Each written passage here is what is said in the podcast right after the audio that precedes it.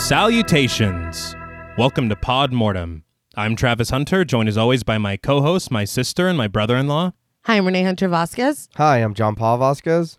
This week, we're broadcasting live from a traffic jam on Route 23, discussing the 2003 supernatural horror sequel, Final Destination 2.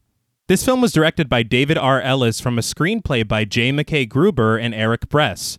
Following the success of its predecessor, Final Destination 2 follows a mostly new crew along with a familiar face or two in their quest to once again outwit and cheat death.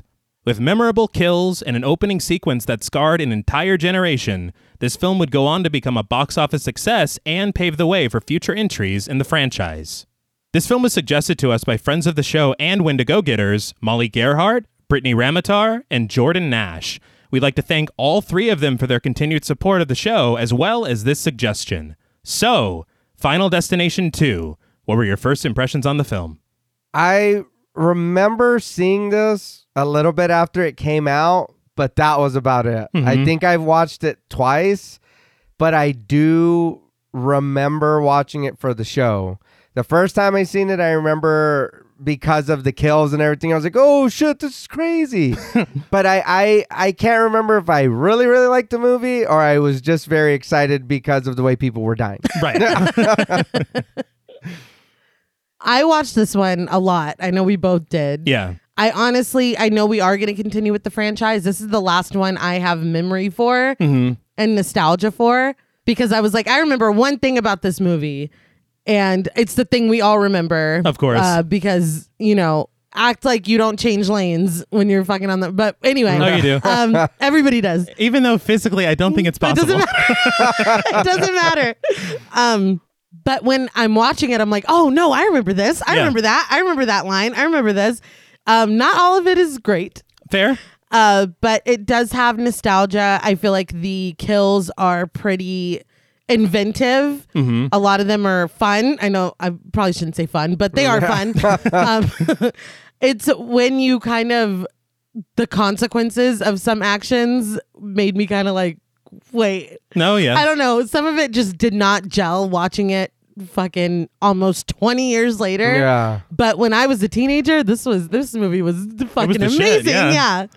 No, I definitely agree on the nostalgia factor. Mm-hmm. I feel like maybe it might also be bleeding over from the first one into this one that kind of allows me to kind of feel like a kid again when I watch it. Mm-hmm. Yeah. Yeah, I honestly I feel like this one isn't as good as the first one. It's n- I it's n- to me it's not. Uh, yeah, I would agree with that. See, I remember this one more than I do the first one. Uh-huh. So this one, I want to say it was a little better for me than the first one. Well, I mean if it But- uh, stuck to you. Right, but Yeah. only because I remember this one more. Mm-hmm. So a little bit of Hmm. nostalgia, yeah. maybe? Yeah, tiny. This small. Tiny. Very t- I will call it a worthy successor though. Yeah. because I, I feel like it kind of carried the tone better. I think the series got a little more ridiculous towards the end for me. Right. I don't know if you guys have. I don't remember. I, I know I don't- watched past this. I do not remember. Well, then I think that explains. Yeah. I don't think I've seen anything past this one. Really? Yeah, I think i seen the first one, this one, and that was it. Well, then it's going to be interesting when we get to. yeah, I'm excited, honestly. I definitely felt scarred by a lot of things in this film. Uh-huh. uh, more than just the one that everybody talks about and remembers. yeah. But I think that the thing that makes this film work is they really take a lot of mundane situations and make them fearful. I definitely agree with that. I have that in my notes that the first one and then after the beginning of this one, you're already trained. Every time a character walks into a room, you're like, "Oh, that could fucking kill him. That could kill him. That could kill him. Yeah. You better watch out for that." Yeah. Like everything, you're keyed up and just anxious. I remember leaving the theater because we saw this in the theater, Uh-huh. and every little thing I was like, "Well, that is You're like, "I'm not going over to those pigeons." That's no, for sure. that's for goddamn sure." Sidebar: I do know that I said that it kind of carries on the tone and everything very well. yeah. But I do have to admit that some of the story, especially considering one character from the first film and not the one that we see, uh, I really think that they dropped the ball very badly. Uh, I would say that they dropped the brick Yeah. uh, because I was like the audacity. yeah. Um, And I know that there is behind the scenes stuff that was responsible for that, but I could not. I read a couple different things. I don't fully know what happened. Mm-hmm. That was I don't know my if you problem. do. I couldn't substantiate it. I was like, do I Yeah. tweet at Devin Zawa? Yeah. Please tell us. This what- we need to know. now, before we cheat this film's design, we would like to issue a warning for spoilers. Podmortem is a very in depth podcast, and in thoroughly discussing horror films, we have no choice but to spoil a thing or two. If you don't wish to be spoiled, please go watch the film, then come back and enjoy the show. If you've already seen the film or don't care about spoilers, let's hit the road. Now, this film relies heavily on having already seen Final Destination. If you haven't, we suggest you go watch it or go listen to episode 27 of our show as a refresher. So, the film begins with grainy television footage of an uncredited anchorman declaring that tomorrow marks the one year anniversary of the crash of Flight 180, the tragedy that sparked the events of the first film. He recounts the 40 students and four faculty members of Mount Abraham High School who lost their lives, but also details the strange, seemingly accidental deaths that befell the survivors who got off the plane before it crashed. We get a shot of what appears to be a bedroom, but it looks a lot like Mr. Mullins' creepy ass like barn from yeah. last week. but we also get the title Final Destination 2. The camera pans across a photo of two girls catching a magnifying glass just right to make it appear as though an exacto knife blade is pointed at the face of one of the girls.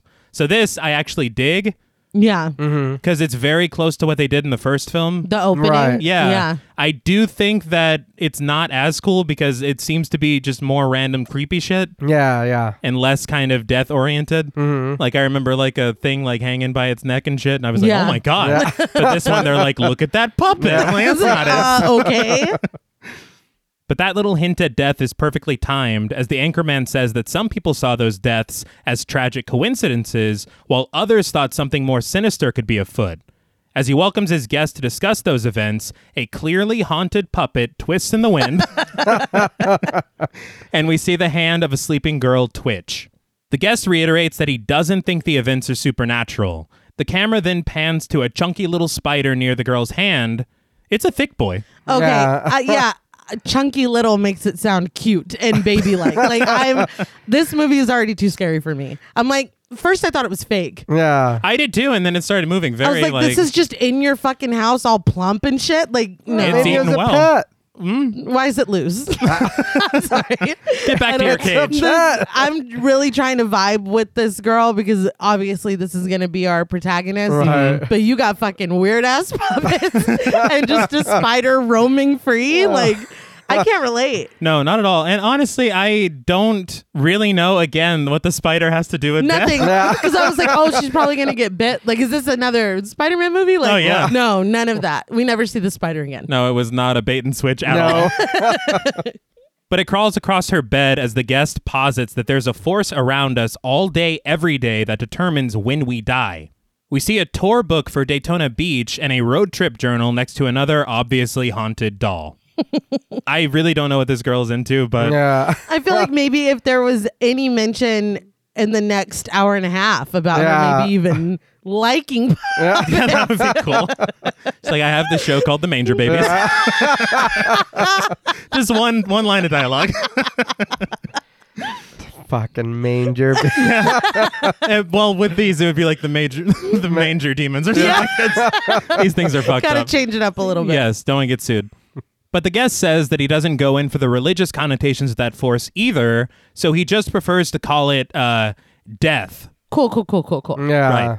He says death has a grand design, and when Alex Browning got off the plane and got others to go along with him, he ruined death's plan, and that's what he's here to warn people about. At this point, I'm like, how did this theory get out? Yeah, I have no idea. This is exactly what they figured out on their own in the first movie. Well- and this dude's like, now I'm. It, listen to this. They- it's Yes. like, how do you know this? They needed a way to tell anyone watching this movie What that Exactly, yes. didn't see the first one. It's called exposition. Yeah. right, right, right, right. I think the thing that got me is he's like, now I don't go in for that supernatural Yeah. shit, but death has a design.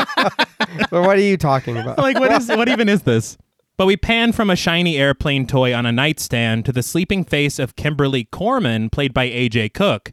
So I was wondering if they were doing the same thing they did with the first film, if Corman is Roger Corman Yeah. because there's another family later that's very obvious. Yes. But I like these little shout outs to horror icons. yeah. Very cool. But when asked by the anchorman if it's because all the survivors are dead, the guest says that it's not that they're dead, it's how they died. As the little thick boy spider crawls towards Kimberly's back, the guest says that their deaths were so random and elaborate that it's proof that there's something out there. The anchorman immediately checks his ass, telling him that it's not proof. This is just your interpretation. I was like, why did you have him on? Why'd you invite This me? is like this dude's For gonna explain that. everything. Oh, Yeah. now you've gone too far. Yeah. What's going on? It's like I'm just gonna be a dick to this guy for about 15 minutes or so. But wind blows past Kimberly, waking her up as the discussion on television devolves into an argument. the wind is never good. No, it's not. We learned that from. Yeah. Yeah. But she sits up to watch the TV. The guest, cutting through the anchorman's sarcasm, says that we should be on guard every day we leave the house. this is great content to wake up to. Oh yeah, yeah, and also, you can die in your house too. that's true. a lot of people do it. I don't know if you've heard. It happened in the first Yeah. film. Oh shit! I think the mo- probably the most memorable one. Yeah, for me anyway. yeah. But a door slams shut behind Kimberly, but she just doesn't care. Like she pays it no mind, and I found this very confusing. Yeah. There's a lot of character work in this film that I find very confusing. But to survive, the guest says we must look beneath the visible world because in the end, no one escapes death, and today may be your day to die. Again, he doesn't go in for the supernatural. but the TV gives way to red static. According to the commentary, they did say that they wanted to front load it with exposition to kind of give you the Yeah. Well, they did. Yes, they did. they said something weird though. They said the test audiences were like, "Yeah, we don't give a shit. Get to the deaths." And I was like, "Dude, Oh, That's surprising that already in the second installment. yeah, I can get maybe in like the third or fourth. That's like, look, we're just here to see no, no, no. the Yeah. people get killed in No, crazy no, no. ways. Like, that's rough. 'Cause I I would be offended. Uh, What? Come on. What kind of fucking story? you get death? Where? You can't see them, but. That's why it's so scary. Yeah. that's why it's so real." Right, I don't go in for that supernatural. Yeah, kind no, of- no, But in a bit of a transition, we pull up from a door of a red car to find Kimberly getting everything loaded up. Mr. Corman, her dad, played by Andrew Airley, goes down a checklist of items, making sure that she has everything for the trip. Shayna, Kimberly's friend, played by Sarah Carter, finishes up his list with condoms, whips, and chains as she tosses her bag into the back of Kimberly's car. No, you go home. You get inside. Fuck. Yeah. Trips off. Yeah. No, Oh, no, well, no, no. Mr. Corman was Yeah, not no. impressed. well, it's funny because it's he's like naming off that checklist of do you have this, do you have this, and she's like, yes, that like. It's just that trope is funny to me where a parent is concerned and like making sure you're gonna be safe, and the kid's No, just yeah. like, "Dad, fuck off." it's just Well, didn't funny. they do that in the first film too? Yes. Oh, yeah. like and if i know anything about trips like don't why don't parents check the night before nobody Like, ever right? does It's like, no, I gotta go right now. Well, listen, did look, you bring? yeah, yeah, i have a laundry list of Do you shit have you need to water? bring But Shayna does say that she's just joking and that she'll keep an eye on Kimberly, which doesn't fill Mr. Corman with any confidence. Hell no. No. It's like, weren't you the one that just talked about? but as Kimberly says goodbye to her dad, Shayna tells her to hurry up and get the guys because she is horny. I'm like, you need to And um, The dad's about Uh, to come out of yeah. Look, I'm I'm glad that she's f- very free, yeah, but at least say it with him not. Not- in- yeah. front of my Let dad. me get the fuck out of here. Yes, Don't- yeah. Jesus. But Mr. Corman just laughs it off, and Kimberly says that she'll call him before hopping into the driver's seat of the car. She jokingly scolds Shayna, who blows it off, saying that her dad's pretty cool. Yeah, I'm sure he's thrilled with what's going on. I know I'm old too because as they were pulling off, I was like, "Put your seatbelt on, man!" Mm. Yeah. And then the dad's like, "Buckle up!" I was Yeah. like, "God damn it!" This is who you're I relating to. came full circle. I'm just laughing because the first time you saw it, you're like, yeah, fuck you. Fuck you, dad. But this time you're like, those girls are just so we're going to pick up the boys. It's man. unbelievable. but as they speed off to the sound of aggressively early 2000s rock, Mr. Corman tells them to buckle up, like you just said. But before heading inside, he notices a red stain left behind by the car in the driveway. Not good. No. No, Kimberly, your car's bleeding. Like, what the fuck was that? Someone stabbed your car last night. I so I was like, I hope that he calls her immediately. Right. And then I was thinking, I was like, okay, so 2003, what were cell phones like? Uh, terrible. Okay, but they Uh, were there. No Kias. Yeah. Yeah. We're. I played But they Snake. existed. Remember? On mom and dad's phone because we didn't have phones yet. I Yes. don't think. No. But you do forget how much shit has changed in that short period Yeah. of time. Yeah. Because on commentary at this point, they were explaining what Rotten Tomatoes is. Oh, Wow. wow. Yeah, they're, and it sounded insane because they go, they have this thing called the tomato meter. it's like, dude, if you said this to people who aren't in the know, that is ridiculous. but we cut to the on ramp of Route 23, swirling around a sign for the stop line. Kimberly abruptly slams on the brakes as to not hit the car in front of her, and everyone in the car chastises her driving skills. The two guys that Shayna was jokingly horny for, Frankie, played by Sean Sypus, and Dano, played by Alejandro Rey, sit in the back seat. So are you sure that these are the guys she was horny for, or uh, did they pick them up and now they're going to pick up the horny guys? That's why I said jokingly horny. Oh Because I was like, oh god, not Man. even physically how they look, but the way they fucking No. act. Oh, Yeah, they're horrible. Oh my Like, god! God damn, the bar was low in Yeah. 2003. You just need a puka shell necklace, and, And you're- yeah, you're that's it. That's it. I don't mean you're, I meant you're in like. Not, no, you meant No. getting it in. I we didn't know what get you meant. it in. I would never. We all knew what you I would meant. never say that. That's what he meant. stricken from the record. but on ramp lady, played by Retta Hutton, knocks on Kimberly's window and rattles a bag of collected soda cans. Unfortunately, the bag tears open and all the cans fall out. As she goes to recollect them, Dano and Frankie make cracks about her. She drops the cans. This one was like, okay, I know that something bad's about to happen to the kids in this car, and I'm fine. Yeah. Yeah. Like, uh, she drops the cans, and one of them goes, "What a fucking freak!" Yeah, I was like, Yeah.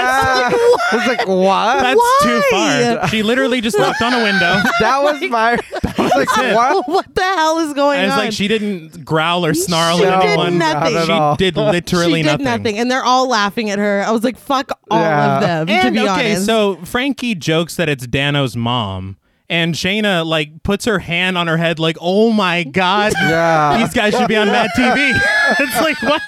It is not. Nothing is not Mad TV. well, it's 2003. I'm trying to keep with you. mad. But for the joke about his mother, Dano bans Frankie from smoking his weed for the entire trip. This is short lived. But- well, I'm Yeah, like, "Wha- is this legally binding? I don't It's just like, know. that's Yeah, it, no. man. And it, every, I don't know why, but Dano really makes it like he has the best weed. Yeah. and it's kind of annoying to me personally. I just by looking at that guy, he, didn't does not- have Yeah, no. I've met that guy. I promise Like, you. no, He yeah. doesn't have to. I promise. Yeah. but Kimberly pulls onto the highway as Frankie and Dano chat about all the hot girls they're going to see in Daytona. They pass a school bus full of football players chanting, pile up, pile up. Now, I love this because it's starting a double meaning. Right, right. Yeah. Because I think a pile up has to do with football. I would immediate. I don't like shit like this. Right. no. Like I've seen Death Proof a thousand times, and if I'm driving in my car and Hold Tight comes on my playlist, You pull over. I'm like, you're playing with fire, bitch. like I'm, we're setting a scene here. You know what Mm-hmm. I mean? People chanting "pile up" while I'm driving on a fucking highway. It's Yeah. like, I'd be I- like, like, I want no, to speak to no, your no. superintendent. not even the coach? No. Who was probably on the bus? Who's probably chanting? Oh, shit. He led the chant. I don't know. I was like, did we get any? There are no shots on the bus. did you see a deleted scene? And two, he's he's waving that bag of weed around. I'm like, dude, what Yeah. are you doing? Like right, Like, on yeah, he's the like, open window. I, um, I, I I don't, but because it's the best, I- and he needs everyone to know. I am Dano. Not, not- I got the best. not even weed. that, dude. There's cops. Everybody can Yeah. see you. What the fuck are It's you doing? broad daylight. Yeah, and if there's one thing I know about the road, cops enjoy being on Right. there. yeah. But we get a shot of Kimberly looking uneasy for probably twice as long as what was necessary. Yeah. It- it- yeah, because it's, they're like, guys, she She doesn't like that. Yeah.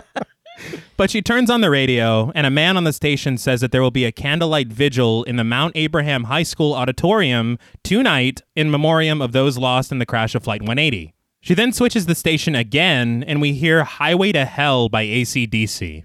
She awkwardly chuckles at Shayna and switches to some random pop rock instead. I I switched the radio when ACDC Yeah, comes on. yeah. Yeah, like, that has nothing to do with death. That, yeah, that could have been any song. Yeah, we're fine. but the vehicle passes a black muscle car with a phoenix painted on the hood. Evan Lewis, the driver of the car, played by David Pateco, looks over at them with a smile and revs his engine. Everybody in the car laughs at him. I'm like, are you trying to race this SUV? Yeah. I I was It's like our confused. mileage is shit. I can't. Yeah. you know what gas prices are right now? But this is when Kimberly's cell phone begins to ring and we see that it's her father. This made me laugh because I was like, man, they've been on the road for probably like half an I- hour. yes. He's like, should I fucking? That's I thought that was weird because of how concerned he was about her getting on the road. Yeah. I feel like he would have either yelled after her or immediately called me. He's like, No, I'll let him get on the highway. That'll be weird. fine. but she answers it, and he tells her that the car is leaking transmission fluid, and he wants her to get it checked ASAP. She says she will. Dano takes a puff of a joint and notices a biker, played by Don Bell, and biker's girlfriend, played by Odessa Monroe, pull up beside them. Now, I just saw this lady, Odessa Monroe, in Freddy vs. Jason, and she has a very similar character arc. oh, a very complicated one. Oh, Uh, yeah, they really they pulled out all the stops. But she immediately flashes Dano, who begins coughing in an attempt to get Frankie to turn around and see. Mr. Corman is like, Is someone coughing? As if people can't just cough. Yeah. No. No. He's like, that was a weird It's like, that's weed related. it's like, I grew up in the fucking 60s. I know what that is. But Kimberly rushes off the phone as Dano passes the weed to Frankie. I feel like why are you hanging out with people who don't know how to be cool when your parents are around? Yeah, I don't know. Yeah. Cause she's like, we're gonna go fuck or whatever, Yeah. and then dudes smoke. it. It's like, shut up and just Yeah. sound like everything is cool for thirty seconds while I'm on the phone with my dad. And while you're in front of my father. Yeah. it's like insane. Her friends do not pass the vibe check. No. Is No, what they I'm do trying not. to say. Speaking of passing, there's some bad editing here because Dano passes Frankie the weed twice. Yeah. I was like, didn't you already fucking? Am I Very going-" weird. Yeah. Yeah. He's like, pass it back because that shit is the best. like it is true what they say. Dano has the best weed. But the biker flips them off and speeds away, Dano lamenting that Frankie did not get to see boobs. But this is when they notice a cop car behind them, which isn't good if you're smoking pot or really ever. Yeah. right? Literally never. So Kimberly tries to switch to another lane. Unfortunately, a logging truck in the next lane honks at them, so she lets it pass and ends up right behind it, telling Dano to put out the weed. She should have gotten pulled over for No. that. Yeah. For Oh, that. Yeah. Because like- the, hon- the logging truck's like, what the fuck? Yeah. And the cop should have been like, "Beep." yeah. Yeah, oh, no, She's right Just away. like, whoops. Exactly, Like yeah. she just goes back and nothing. It's like, uh, how many drinks have you had Yeah. today, ma'am? But instead of putting it out, Dano takes one more drag before flicking it out in a nearby car driven by Kat Jennings, played by Keegan Connor Tracy. Now, I love Keegan Connor Tracy. She Right. she was great on Bates Motel. I think she's hilarious in this. She is funny in yeah. this. Honestly, and I do want to point that out as well. There is way more humor in this film. Yeah. Yeah. than the first film. Some of it's successful. There's there's one, yeah, some of it. There's one character in this that I think has one moment of ah, maybe he's a real person. Uh-huh. The rest is just like like this is fucking it's absurd. Yeah. It is. He came to set. They're like, here's all the like fucking punchlines we wrote for you. Try to pepper them. No, you know what? Salt them in. Yeah. We, want them, we want them everywhere. Completely, yeah. But Kat is on her phone, distracted, but she does take notice when the joint sets some dry leaves covering her windshield wipers on fire. Come on, man. You're on the fucking highway. That thing would have blew off with those fucking leaves. Yeah, no, it starts a small fire. JP, I'm sure they did all their research for Final It Destination was just 2. uh, it's really I was like, come on. It's like, what are you doing? well, she's very smart, Right. sprays some windshield wiper fluid, Right. and the wipers batted away. She looks over at Dana, who gives her the universal shush sign. Yeah. And she handles it very well. she does. I would have fucking freaked out. I would have like dove out like I was on GTA and my car was on fire. How the and just let it explode in the intersection. That's how you play the game, right? yeah. Yeah.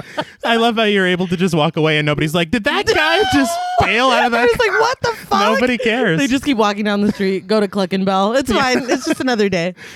but Kat takes a drag from her cigarette. Smoking is very important to her character in this Yeah. film. Uh, yes. And this is when we cut back to the car of our protagonist, and we see that the check engine light has come on. So Kimberly says that they should pull over and check it. But Shayna isn't about that life, saying that everyone is going to be fine. Her friends are so fucking stupid. Yeah. Yeah. I was looking as you were talking, and I have that written back to back. I'm only saying it once, but No. they're very fucking stupid. Her thing is like, like girl, live in the moment. Like stop worrying. Like that's how she says it. But it's like, okay, I'm literally leaking fluid, Yeah. and Yeah. a light just came on. like I, I get like, don't be such a worry wart, but we're driving in this car. Yeah, but there's, I mean, there's Worry Ward and there's uh, the fucking I car. don't want to. Yeah. I don't want to crash. I don't know if you know what transmission fluid does. It's it's kind of You important. Very kinda need important. that. we will not get to Yeah. Daytona. Yeah.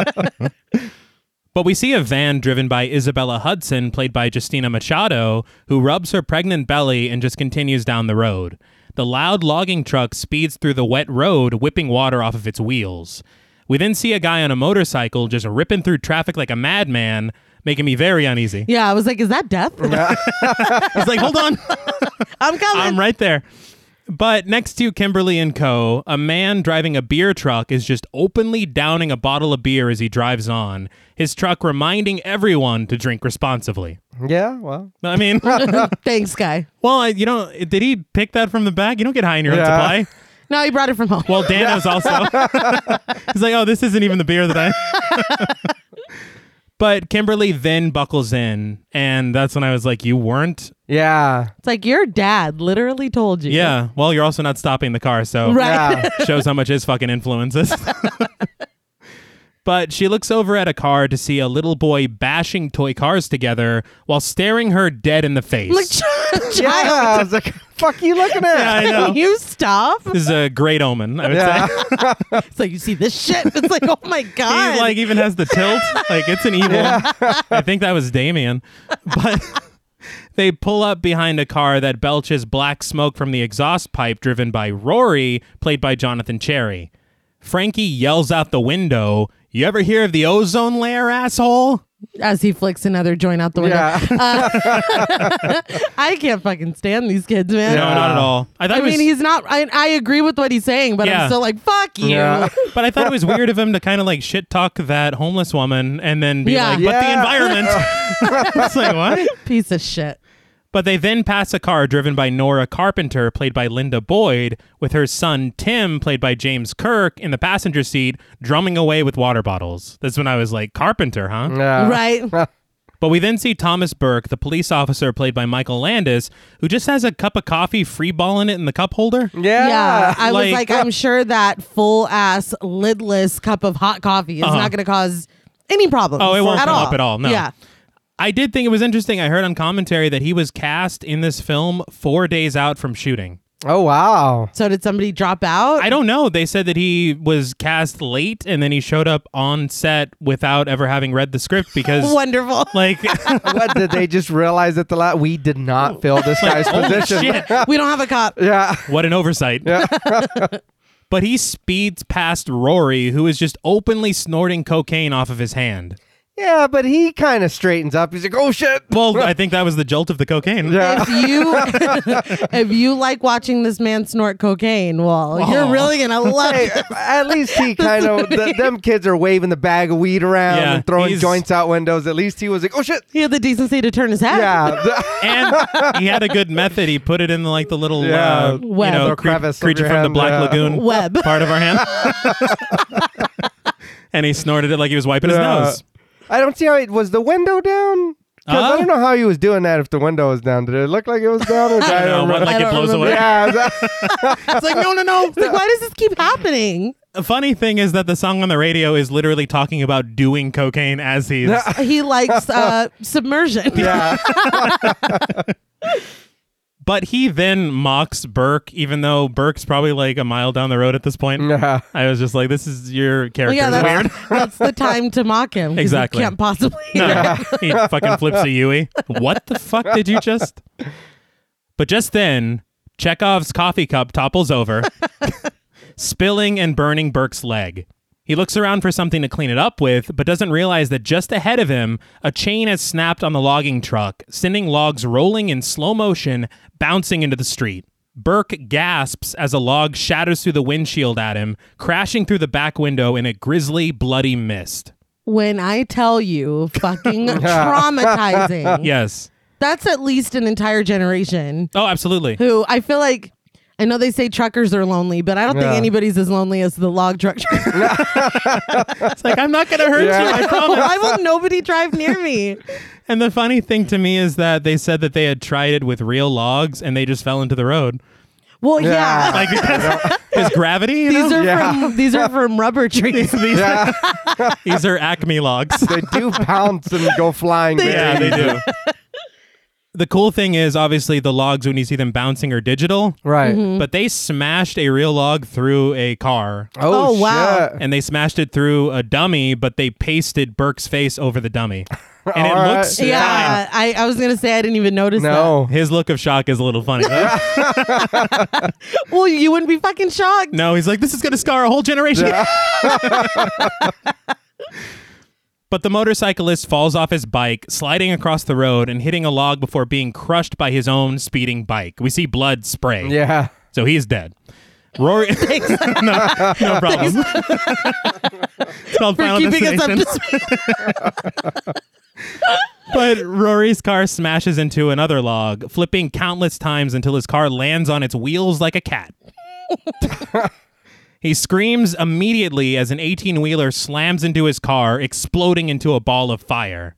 The truck keeps going as if it didn't just murder a man, and we see Kat scream as she slams right into a log, flipping her SUV on top of it. The glass shatters at her in slow motion. It's not a very convincing death as compared to the others. Yeah. No, because the other ones are so gruesome. They are, Yeah. and the look on her face is like, "Oh, th- my insurance!" Like she's not thinking about herself. But the carpenters, on the other hand, speed right into another log when Tim's water bottle falls underneath the brake pedal, and Nora can't stop the car. This is uh, something that I had wanted to bring up because when we did the most recent talk mortem Mm-hmm. on you know our Patreon, um, our friend Dylan had asked what are scenes from movies that scarred you, but you can't remember when Right. you were a kid what they were. Mm-hmm. This is one for me, and I didn't even realize it until we watched this. Oh. because I am very fucking paranoid about bottles in cars. Because of this, and I didn't even realize it was from this movie. That makes perfect sense. But um, yeah, no. I'm like she she was trying to break and she couldn't. it scares the shit out of me.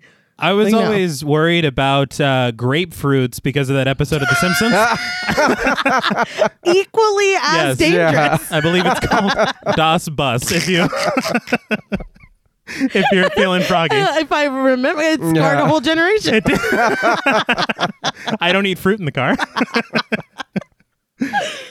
but the carpenter's car promptly explodes, and it's at this point that I was like, "Is everyone made of dynamite in this Yeah. movie?" Or what? they all had gunpowder for breakfast. But the logging truck, now completely empty, swerves to a stop, blocking the road. Kimberly clips a log, sending her vehicle flipping over several times in slow motion. I wanted to mention here because you know in movies you always see cars flipping and stuff, Mm-hmm. and this one you see their arms and legs hanging out Yeah. of the windows. Yeah. I don't know. Something about that was like very disturbing. Yeah. because it was just like a little extra touch that you don't because I've talked about this before sometimes when like a lot of action is going on my eyes will just glaze over and so that was like oh shit like there's fucking people Yeah. in there Yeah. I don't know Well- it was disturbing I usually feel like they often will put like you just have the stunt driver in a car or something. yeah Yeah. But seeing that blonde hair peek out, yeah, Yeah. I was It's like, like, I was oh, like oh fuck. my god it was a lot Shane is fucking dead. but Evan slams his muscle car straight into the gas tank of the logging truck, exploding into the third ball of fire we've seen so far. but metal debris and flames litter the road as we press in on Kimberly and her friends, bloody and trapped in their flipped over vehicle. They watch as Evan screams for help as he can't unbuckle his seatbelt, entirely engulfed in flames. That seemingly evil 18 wheeler returns, speeding through the flames and ripping through Evan and his vehicle, heading straight for Kimberly and her friends. Why are they still driving? I don't Yeah. know. I was just so Yeah. confused. Maybe they have a grapefruit under the I'm like, the carpenters are the only ones with an an excuse. excuse. Yeah. Everybody else, why the fuck are you still driving? It's I don't know. It feels like maximum overdrive or something. I like, guess. I, don't, I don't know what's going on. But Kimberly screams as it approaches, but then the camera pulls back and out of Kimberly's eye, which is really the only way to get across Yeah. that somebody had a premonition on Right. film. Apparently, this happened in there. Yeah. It's like, okay. that was brain shit. but I I gotta say, man, that is a great fucking sequence. it was. Oh, yeah. yeah. Every bit of it was envisioned by the director because apparently all the script said was the carnage is immeasurable. Oh, I mean, it, that is correct. It is Yeah. accurate. you love to see him die. yeah. I mean, I I mean- mean, they were, I mean, well, hold on. Yeah, that was a bold statement back there. I'm just like, uh huh. They were uh, creative kills for Yes, the most part, yeah. except for Kat, who just. That's yeah, what she I just meant. flipped She's over like, a little my bit. premiums are gonna go up. I'll never financially Most- recover from this. oh no. Most of them were were really uh like scary. I don't think that it had the same impact on me as the plane in the first one because that one I literally kind of felt sick to my stomach. Yeah. Uh, but this one was like, fuck. You know what Yeah. I mean? Like, it's horrific and it's gruesome and it's like all turned up because it's a horror film, but Right. like this shit could happen. No. yeah. yeah. Maybe not the logs are gonna be bouncing or whatever, but this shit could happen. Oh, and yeah. it does happen. That's terrifying. I think maybe why it didn't hit so hard for you is like at the end of this sequence, Kimberly just kind of screams at the impending doom. Yeah. But at the end of the first sequence, Alex is being whipped by flames, and he's like, "Oh, like so. I, I would imagine that's a little more, a Maybe little more dramatic. it makes it more impactful. I would say so. but I did hear on commentary that it took 11 days to shoot this sequence. Mm. Wow. It's an incredible mix of both practical and digital effects as, as well as stunt work. It's Oh. pretty seamless. Yeah. Yeah, like every car that you saw flip, there was a stunt driver in there. Wow. Oh, nice. Which is in like I can't even yeah. imagine. Yeah. It looks good. Yeah. It does. They said that the director David Ellis was actually a stunt coordinator since the 1970s. Oh shit. And so him coordinating all this shit actually makes a lot of sense. Yeah. yeah. He actually did stunt work for Scarface Oh shit. Okay. and he was the stunt coordinator for Lethal Weapon and Misery. All Hell yeah. right. Thought that was great. I mean, they were whooping ass in misery. Yeah, they are, dude.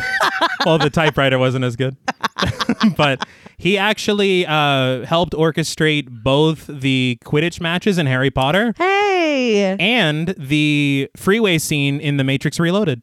Oh, shit. Hey, All so, right. dude's fucking. Yeah. He's like, I know what I'm doing here.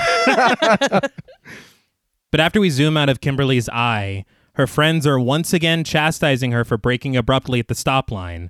The on ramp lady bangs on the window again, her bag breaking and spilling the cans. Absolutely not. Yeah. No. They're like, fucking freak. Yeah. I'm like, nope. No, no, no. Everything plays out as it did before, but Kimberly begins breathing heavily, observing her surroundings. There's a line of honking cars behind her, and she sees the school bus filled with football players chanting, Pile up, pile Plug it up. Plug it Yeah, that's all. I don't know why. I don't even know if they did it in that cadence, but that is what's in my head. But the interesting thing is from this side, we see that the school bus is from Mount Abraham High School. Mm-hmm. Does that sound familiar? Vaguely. Yeah. She then tells her friends that there's going to be a huge accident and they're all going to die. The guys brush it off as a joke, like, you know, from their time on Mad TV. but Shayna actually seems a little concerned. Kimberly cycles through the radio. The same memorial announcement from earlier comes on, so she switches over, saying that Highway to Hell is going to play, and it does. The light then turns green, but instead of continuing on, Kimberly swerves her car to block the on ramp. Dano and Frankie are very confused. Burke, who is sitting in his vehicle, notices what's going on and pulls his police car up to Kimberly's vehicle.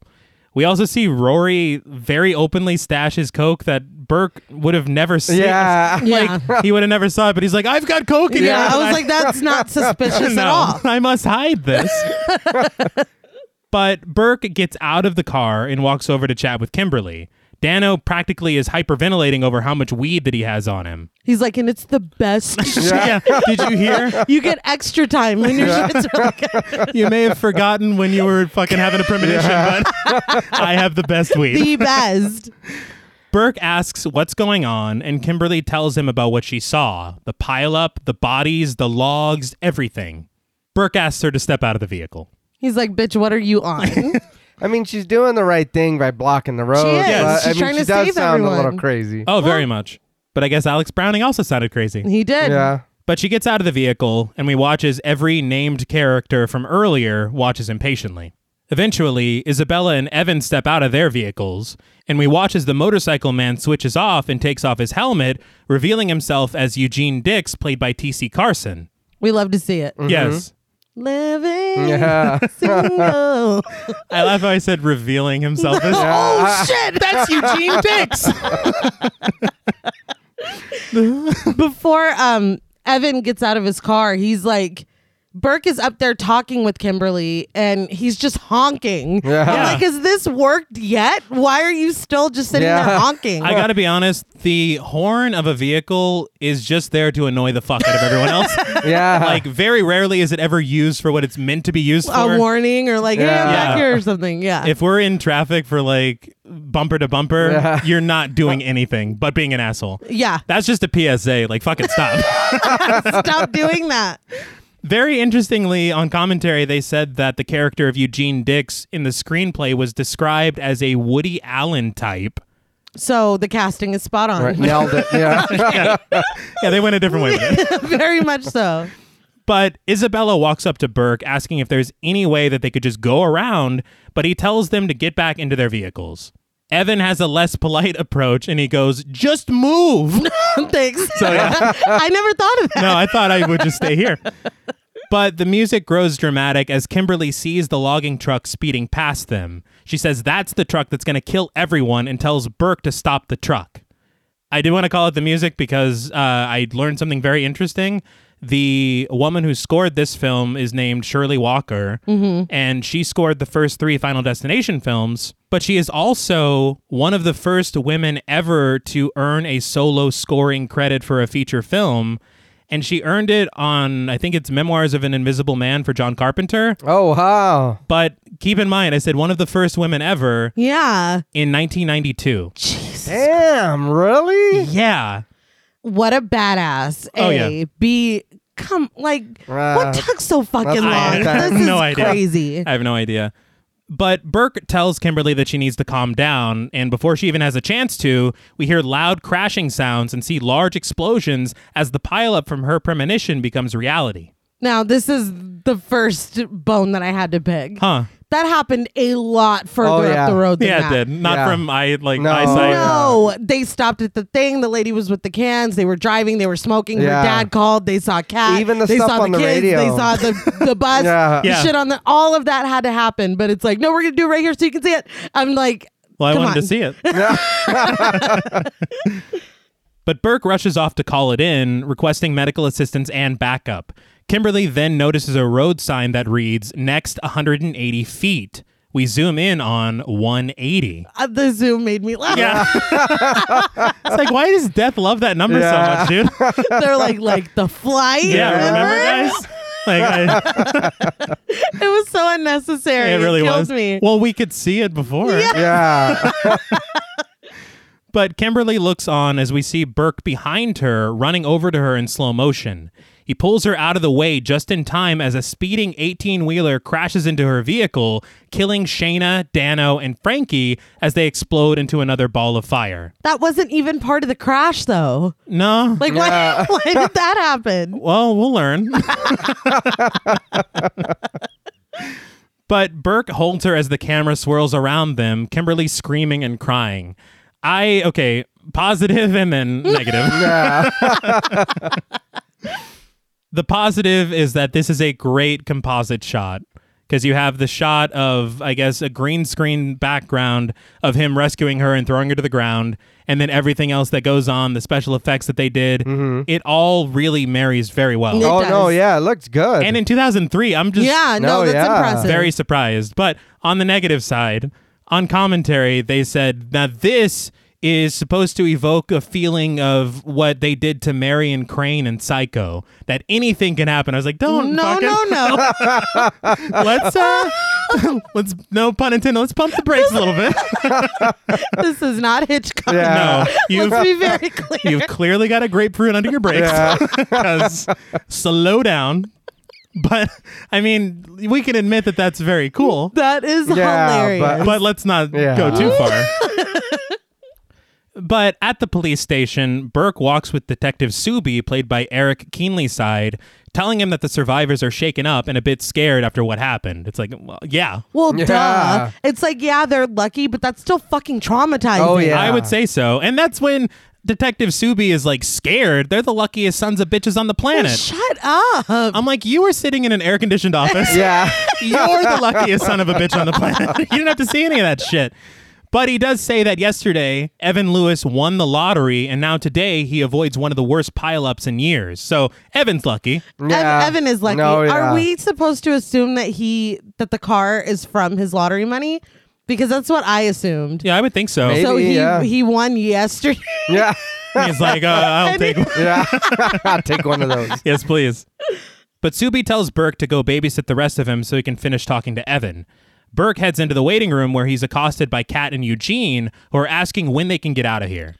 I had a question here. Hmm. I understand Kimberly because it's like, oh, you like, did you have prior knowledge? Da da da da, Yeah, whatever. yeah. Why are the other survivors being detained? They had nothing to do with the pileup or with it being blocked off. Well, but they're named actors, Oh, though. Okay. but we got to get them in a room together. exactly. Yeah. so we can have this scene. Oh I just makes took it that no she sense. was like, look, they all died in my vision. So and he's like, she Yeah, but- died, she yeah, died, that one, he that died. one, that one. It's like that guy back there on the bike. yeah. Pile him in the back of your Yeah. car.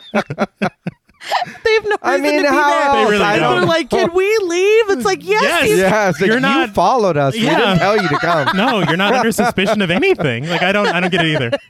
Burke says he's gonna get them out of here as soon as possible, but then goes to check in on Kimberly.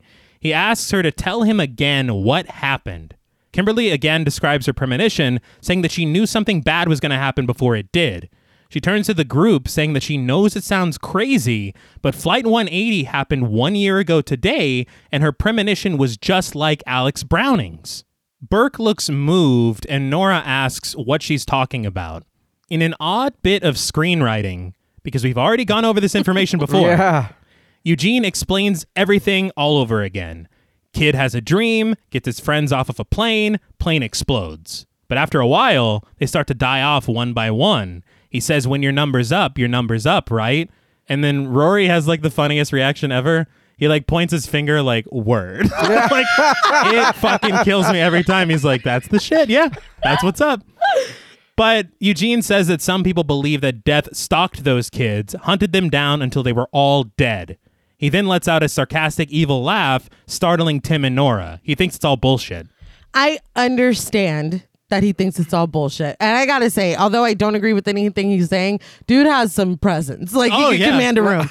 But I was like, why aren't you the co lead? I, I was confused because he's basically writing everything off as bullshit because she's like, this happened and it's just like this Yeah. other thing that happened. Uh-huh. Even if you don't believe in the whole death is stalking you thing or you don't even believe in premonitions, Alex did say that he had one and then the plane did explode. Yeah. Yes. Kimberly did say she had one and then the pileup did happen. But the only one who seems suspicious from jump is Eugene, Yeah. which I thought was kind of weird, and he kind of carries it on for a bit, but even honestly a little longer than necessary, It- I would it's, say. Yeah. it's just strange because even if you don't believe in all that superstitious Yeah. shit or whatever, it's still uh or super whatever he said, it's still um undeniably similar. Like Yeah. these two things that happened Yeah. are undeniably similar. And for you not believing, you sure do know a lot about it. That is Yeah. true. I was like, look, I've done a lot of research.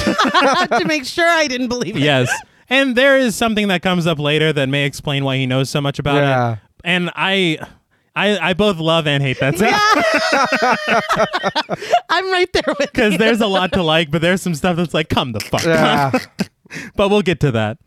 After Eugene's little diatribe, Burke tells him that there was one survivor, Clear Rivers, who is currently at Stony Brook Institution. I do feel like this reveal would have been really cool later. Yeah, Yeah. if we did, if we didn't already know. Yeah. Like, remember her from the first film? Yeah. She's back in pog form. It's like, well, don't tell us. I forgot the name too. Clear. Yeah. Clear. Yeah. It's so bad. I, I will say that I did get savaged online for saying clear. Everybody was telling me her name is Claire. It is not no, Claire. it's Yeah. clear. It is clear rivers. Yeah. It is fucking Look it clean, up. clean So- ass water. Yeah, I was gonna. Say, what the? F- I don't know. But Subi listens in from the other room, silencing an impatient Evan. Kimberly says that if she didn't block traffic, they'd all be dead. Rory posits that they all might be getting that different strokes curse. You guys remember 'Cause different that- strokes? Yeah, Yeah. because that makes sense. Oh, yeah. I'm gonna go off. You want to know something funny? Is that I looked up the different strokes curse. I know the majority of it. yeah. Right. But the first thing I saw in one of the articles was that one of the actors died at age 89. And I was like, I think Is that, that a just might be- yeah, that, that might be natural causes, man. but Nora calls bullshit and leaves with her son against Burke's protests. Mr. Corman then rushes in through the open door, embracing his daughter, glad that she's okay. The music swells as Subi excuses the others, and as the Cormans leave, Kimberly shoots a glance at Burke. I guess they're gonna bang later or something. I don't know. Right. Yeah, I was I waiting on don't- that the whole yeah. movie. Yeah. Um, it made me laugh because as soon as Kimberly's dad gets there, it's like, all right, you're free to go. I'm like, Yeah. were they waiting on, Yeah, I on don't him know. to sign them out? I, it No was more weird. questions. And wait, so did everybody else get interviewed then? I don't know. And why Yeah, were that- they interviewed? They didn't have any fucking premonitions. Dude, I don't know what's happening. That's why there's a lot of stuff that, like, when I watched this when I was younger, I was like, well, yeah, they were almost. It's like, no, No. because all that shit that I saw that didn't Yeah. actually happen. No. So Like they were almost killed. or- yeah, when you take it a closer look, it's like that doesn't make any sense. No. and I, I thinking about it now. Um, you mentioned about the looks they give each other or whatever. Yeah. How old is I know she's driving and taking but I mean even 18, 19 year olds can do that. You're a cop and how long have you been in the force? What what the fuck's what happening? long are have your you been on the credentials? Well, What's your yeah, badge I mean, Yeah, I you what know. I mean, it's I, I think she's supposed to be a college student because they are gonna drink, but then again, high school students drink. yeah, uh, You ever see that episode of Sunny where they got all the fake IDs? And- yeah. so I mean, I don't know, dude. But at the Corman's house sometime later, Kimberly sits with her dad at the dining room table. She asks him if her mom ever had any weird feelings about things. She's trying to find out if she's half psychic or something, I guess. right. He he doesn't even answer. He goes, "Are you okay?" Yeah, I was like, that is not an answer. Not at all. And I thought that this was going to be set up to some kind of payoff Yeah. about Kimberly's mom. No. Uh, it is not. No. we never talk about it again. Spoiler alert. yeah. But she says she's just scared for the others and has had a bad feeling that it is not over yet. All right, let's bubble wrap you and sit you in front of the TV. Yeah, I mean, how Yeah, yeah. protective do we need Yeah. that? But we glide over a ton of debris and toys in the hallway of an apartment building where we see Evan arriving home carrying a ton of shit. He's just spinning that lotto money. Yeah. I so I get nothing happened or whatever yet, but I mean, so you got saved from this lady that's spouting this crazy shit. Yeah. You go get questioned about it at the police station, and immediately it's off to the mall to go buy this computer and whatever the fuck else I'm carrying. He's like, dude, I got to, this money's not going to Yeah. spin itself. Yeah, that, that made me laugh because it feels like it's sometime later. 'Cause, like Yeah. you just said, we cut from the station to Kimberly's house, and Mm-hmm. so we have no idea how much time has gone by. This dude's out here, you know, throwing his money around, buying shit, and then later on, it's like blah blah blah. It's either.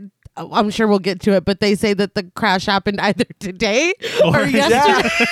and I was like, this dude moved on fucking Yeah, fast. fast. I was I was looking at it and I, I did no- I did notice that Kimberly and her father were drinking coffee and so I was like, well, normal people only drink coffee once a day, so maybe this is Not the us, next though. morning. Yeah, no. no. So I was like, this could be that this could be an hour after getting home from the station. Yeah. So I have no idea. That was a great great question. But Evan's vision is obstructed by his brand new 2003 iMac, as well as a ton of other bags. I Yeah. was like, we love the product placement. Oh, Yeah. How much they pay you for that, man? but he trips over almost everything in the hallway, but he finally makes it into his apartment, setting everything down.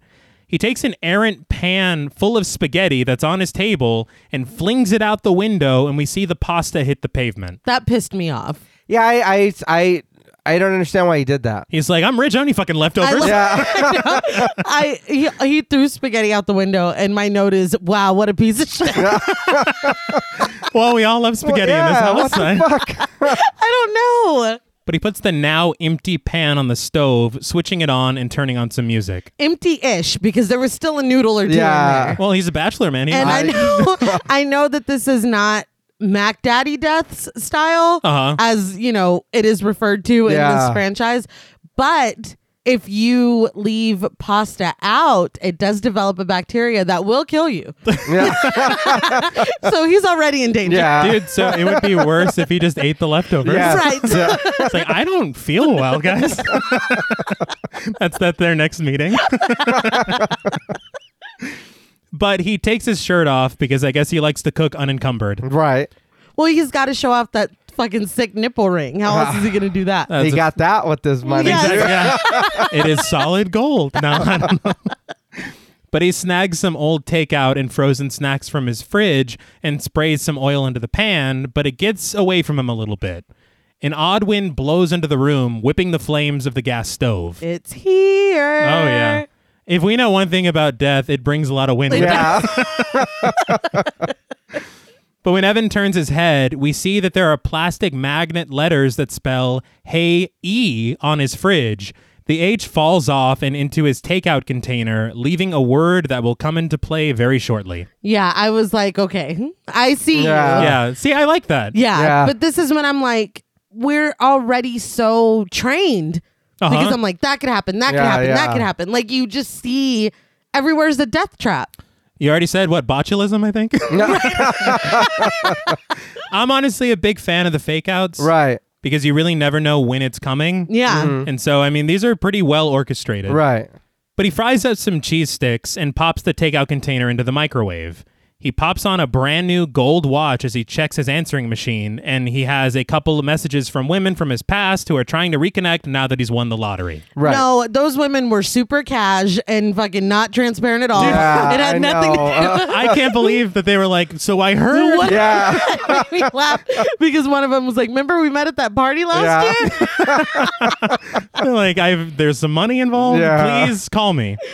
Did you mention that when he's trying to fry the frozen, I guess cheese sticks, whatever it is, he like splashes oil onto the fire? I said it Yeah, got away it from him got- a little yeah, because Yeah. I was like, "Oh, bit. No, yeah. Very that's, nervous. That's part one of the Yeah. uh, worry. Well, that oil got hot really fast, and I would imagine that a magnet. I don't know if you've ever accidentally put something metal in the microwave. Oh, yeah. Oh, yeah. It happens immediately. Uh, yeah. I would like to think that that magnet would set off some kind of reaction. no, that microwave was fast. like, well, we'll allow it for yeah, a little for bit, right. Yeah. but you better take the. Yeah, They're like, Hold tight. You've got one minute. The H stood for hold tight. yeah, But he checks out a gold diamond ring that he bought, but gets startled when the takeout starts shooting sparks in the microwave. Finally, There you Yeah. go. Yeah. Take forever. So he accidentally drops the ring right down the garbage disposal, immediately reaching in to retrieve it, but getting stuck on his new watch. I am triggered. Yes. The second a garbage disposal enters the chat, I'm, Uh, I'm out. I Yeah. like, I cannot. no, we're out. Why didn't he stop the microwave first? Uh, Because the the gold. But it's not going anywhere. he's no. Right. Yeah. Well, I think he's kind of dumb. He's like, I don't remember that meal being that spicy. yeah, Right, that's hot. Fuck. goddamn. Better gird my loins for that shit. And then he reaches in. But the music picks up as the microwave continues sparking and his cheese sticks catch fire, which might be the biggest tragedy of the film. Yeah, Yeah. R.I.P. Cheese sticks. Yeah, we all love cheese sticks here. But his smoke alarm goes off as he tries to whip the fire with a dish towel. Fuck. I don't, know. I, I don't know. Of course, he only knocks it to the floor, spreading the fire everywhere. The whole time he's swatting at it, I'm like, stop, stop. Oh, Or let go of the ring. Yes. He's Please. stuck now. oh, his watch. That's what's going Yeah. on. I don't know. he doesn't seem like the Homer, Are bright. you, Are you just holding holding onto the the cans? Your point being? but he eventually gets loose, thankfully, and it was funny watching him try to soap up his arm. Yeah. But he retrieves a fire extinguisher from under the sink, but it doesn't do shit. nope. He goes to escape out the window, but both windows slam shut on their own. So he just smashes the window with a nearby chair and rushes down the fire escape. On his way down, his entire apartment explodes, sending debris out of the shattered windows. The ladder is stuck several feet above the ground, so he tries to bounce on it using his body weight to knock it loose. So there's been like 15 things that I'm like, oh no, that's going to be yes. it. Yeah. Yeah. No, wait, that's going to be it. Yeah. And so there's just so many diversions. For me, that's the best part of this whole sequence Yeah. because you're sure. Yeah, Oh, it's yeah. gonna be this. Okay, no, no, it's definitely gonna be this. no. Not so fast. But the ladder finally loosens and slides down, and he clumsily hits the alley, landing on his feet. He literally says, Damn, I'm lucky. Yeah. but then he immediately slips on the spaghetti that he threw out. I knew that was a, a, a bad move. Don't Absolutely. be fucking littering. Somebody could have been walking. He just blindly Yeah. that, that that like pissed me off. What's funny to me is that his sink is very close to that table as well. yeah. yeah, but then he'd have to to I don't know turn the garbage disposal. Who And wants to you- do that? we're not doing that. I'm not Yeah. touching the garbage. But he falls on his back into broken glass, the ladder dislodging even more, stopping right above his eye. He starts to laugh it off, but then it falls further, impaling him through the eye, killing him. So he's dead, right? Yes. And so he's dead. yes, he is dead. Mark him off your bingo. Why card. would why would you stay there? As soon as it stopped, move, roll over, Roll, roll, out of yeah. the way. Well, you should. I mean, he well, he laughed because he's like, I'm the luckiest motherfucker. I feel like the and the impact, the CGI, I don't think hundred percent holds Yeah. up, but it's still very shocking. No, yeah. And then you're like, the fridge said I. It did. It Remember, did. guys? Yeah. Yeah. Now I will push back a little bit on the CGI All right. because, well, I guess you disagree. because it's it's a bit of composite work with CGI, practical effects, and like a ton of stuff. Mm-hmm. I think that the gore splattering, it still it, it still got me. Yeah. No, nobody's saying it didn't. Yeah, it Yeah. did look cool, but I mean, I don't, I don't know this uh, spaghetti. Come on, And I was like, oh. Mom spaghetti. Yeah, all But uh, right. It's like, are we really doing uh, Yeah. fucking eight mile? I wasn't even. Oh yeah, I was like, I forgot what I was even saying at this point. Um, Ari had come in when I was watching the scene, and I was like, look, like, uh, you know, I gave her a quick play-by-play about the first movie or whatever, and. We're watching and he's swatting the fire with the towel. She was like, "He deserves whatever happens." to him." that's so stupid. I don't. Well, there's been bad luck with towels in this franchise because the teacher in the first one. Oh, Oh yeah. yeah. That's so I mean, right. don't. I mean, So don't touch towels. yeah, just period. it's a bad idea. I did want to call out the special effects because they said, at at least on the practical side, Mm-hmm. I thought it would make Tom Savini very proud because they used a condom hey, and they filled it with ground beef, raw egg, wow. blood packs, and olive oil. All right. It Shit, worked. Yeah. But we got to Burke at work on his computer researching Alex Browning. We see an archive photo of Carter Horton attached to an article about his death by Paris Sign at the end of the first film.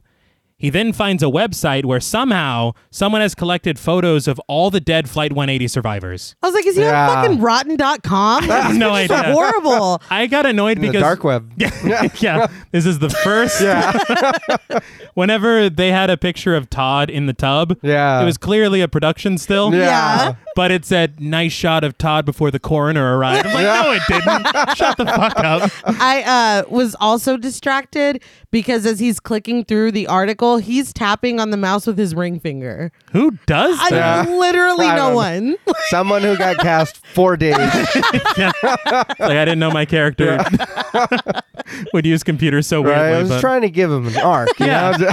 He's a ring finger kind of guy. Yeah. sure. But at the bottom of the page, they're all listed with their photos and manner of death, like a morbid Wikipedia entry. Sickopedia, if you will. Ah, I Uh, will like you? it. Ah, Okay. we will. We'll allow it. But then we see another article. Falling brick takes life of Flight 180 survivor.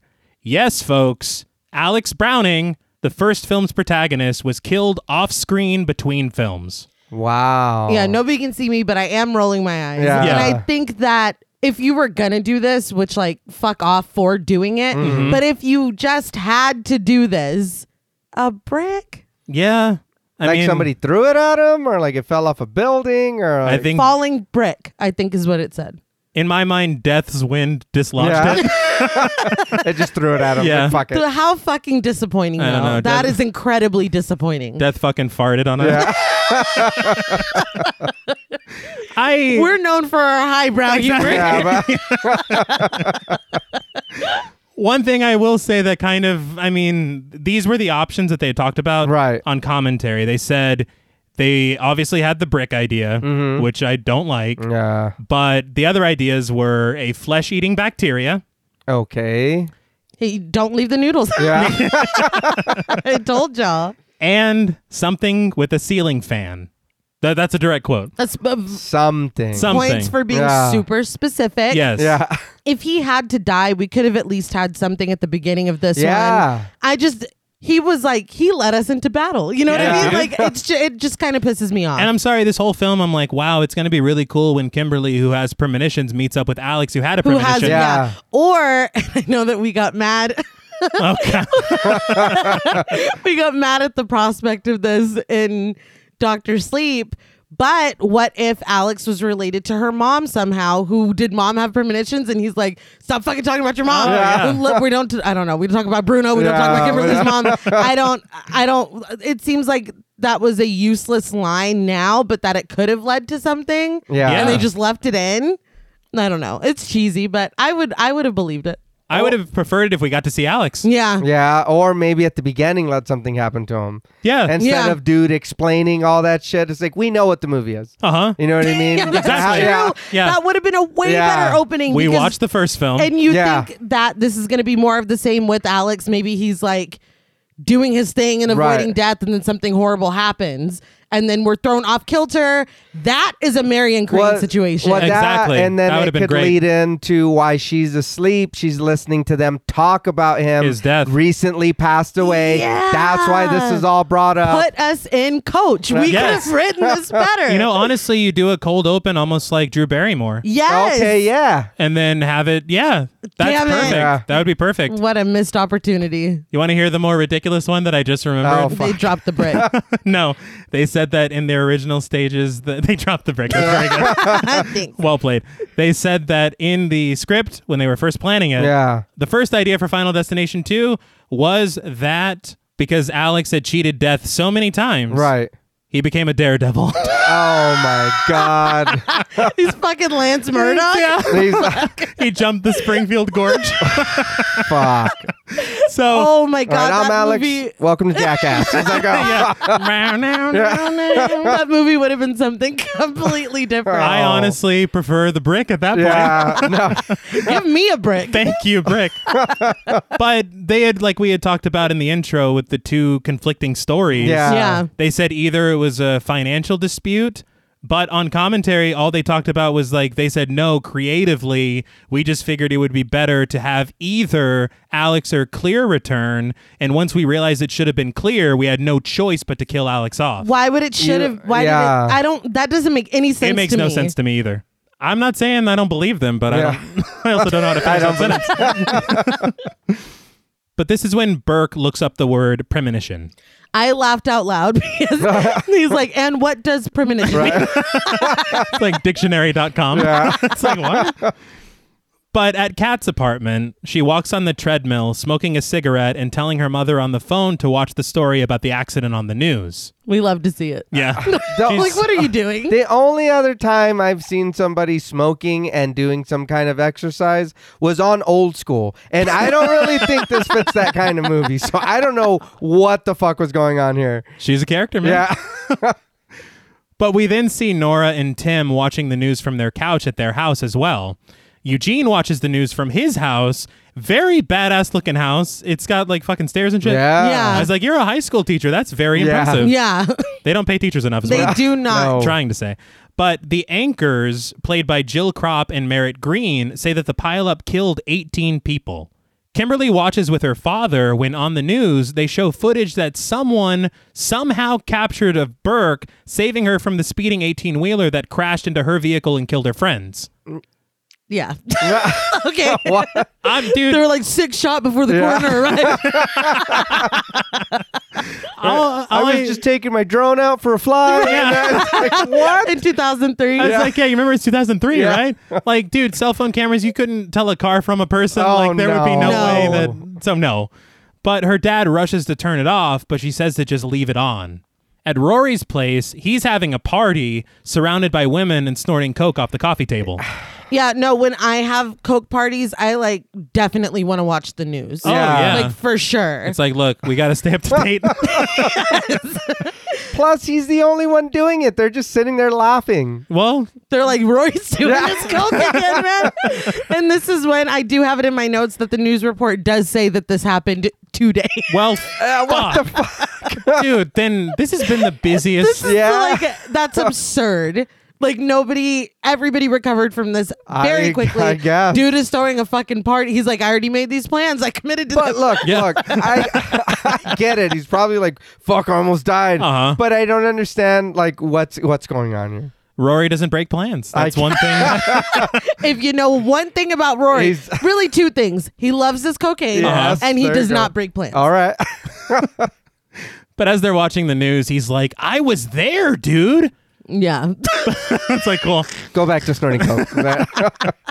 But everything goes sour when the anchor shares the news of Evan's freak accident death. The other survivors look on in confusion and horror. The fact that this that death didn't even wait a day is Yeah. it kills really me. is really getting to me. and they're like, and quote unquote, other news. It's like, no, it's not. like, no, we can't. Yeah. This is very related.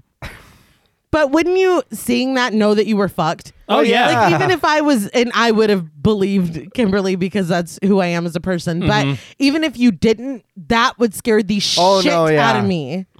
I if I'm Eugene, I'm starting to have some second thoughts. yeah, Right? Oh, Maybe yeah. I shouldn't have been an asshole in the end. Yeah. But that night, Nora interrupts Tim, who is reading Stephen King's Bag of Bones, to give him a sleeping pill. yeah. That book is so good. Is it really? And so sad. I I think they made a made for TV movie with Pierce Brosnan in it. And there's a very funny scene with him on the answering machine Yeah. Oh, that you no. should really look Oh up. no. I saw it years ago on The Soup, and the person leaving the message is waiting for him to give his little quips in between for some reason. I don't know how they timed it, but it's fucking hilarious. See this now. it's so funny. And I thought that that book would have something to do with his death. I thought Yeah. that I thought the same Nothing. thing because I was like, oh, how are they gonna tie? It's like no. Yeah. He's no. just like Stephen He's King. just reading a Stephen King book. But Nora tells him that tomorrow he'll be going to the dentist, which, yikes, on its own. yeah. Before she leaves, though, he asks if she thinks the whole premonition and death following them thing is BS, and she says that it is. But y'all saw the news. Yeah. But I think she's trying to make her son feel better. He's like, Look, I'm scared as fuck. That he's old enough. Yeah. Son, We need to talk need about to- that. but she shuts off the lights and they say their goodnights. The funny thing that you mentioned his age is that in the original screenplay, he was supposed to be seven or eight. Oh wow. that's that's maybe too much. Yeah. I think they realized they were like, Ooh, I'm glad they made him older. especially for what we are about. Yeah. Yes. But thunder crackles outside of Kimberly's window as we zoom past a terrifying trapeze clown hanging in her room Yeah. to find her tossing and turning in bed. I want closure on these fucking puppets. Yeah. well, you're not gonna get it. I'm sorry. Well, in the shadows, on her ceiling, we see the branches of a tree outside morph into two skeletal hands reaching out to her. It made me think of Coraline. I've never seen Oh, Coraline. right. It had Coraline Yeah. vibes, but I was like, that's a lot. It is. I don't know that death fucked with them like that. Yeah. no, that's what. Okay, there's something I, I'll wait to mention it because there's a scene that is pretty egregious because I'm like, this is not my death from Yeah. the first installment, but we'll get there. I will say, because I remember him showing up as a shadow, Yeah, Right. not like, I'm going to Yeah. get you. Like, this is very funny. I did like this, but It it's looked very ve- out. Yeah, it's very out of place. I think that's Yeah. the thing is Yeah. I'm like having an argument with myself. because Yeah. it looks cool it as does shit. Look Yeah. cool, but it's like, but what? it's like In this? I don't think. Like, I'm gonna get you. Yeah. It's like, what? what are you doing? Yeah. I thought we were not supposed to know you were coming. exactly. Yeah. You're warning Yeah. me now? But after seeing those hands, she gives up on sleep, hopping onto her computer and reading an article about clear rivers. Another research scene. Yep. uh, we love a research Yeah. scene. um, I, my thing was they really put all of Clear's business in this article. They did. Yeah. Like I feel like I don't know that Journalistic integrity. Yeah. Anyone?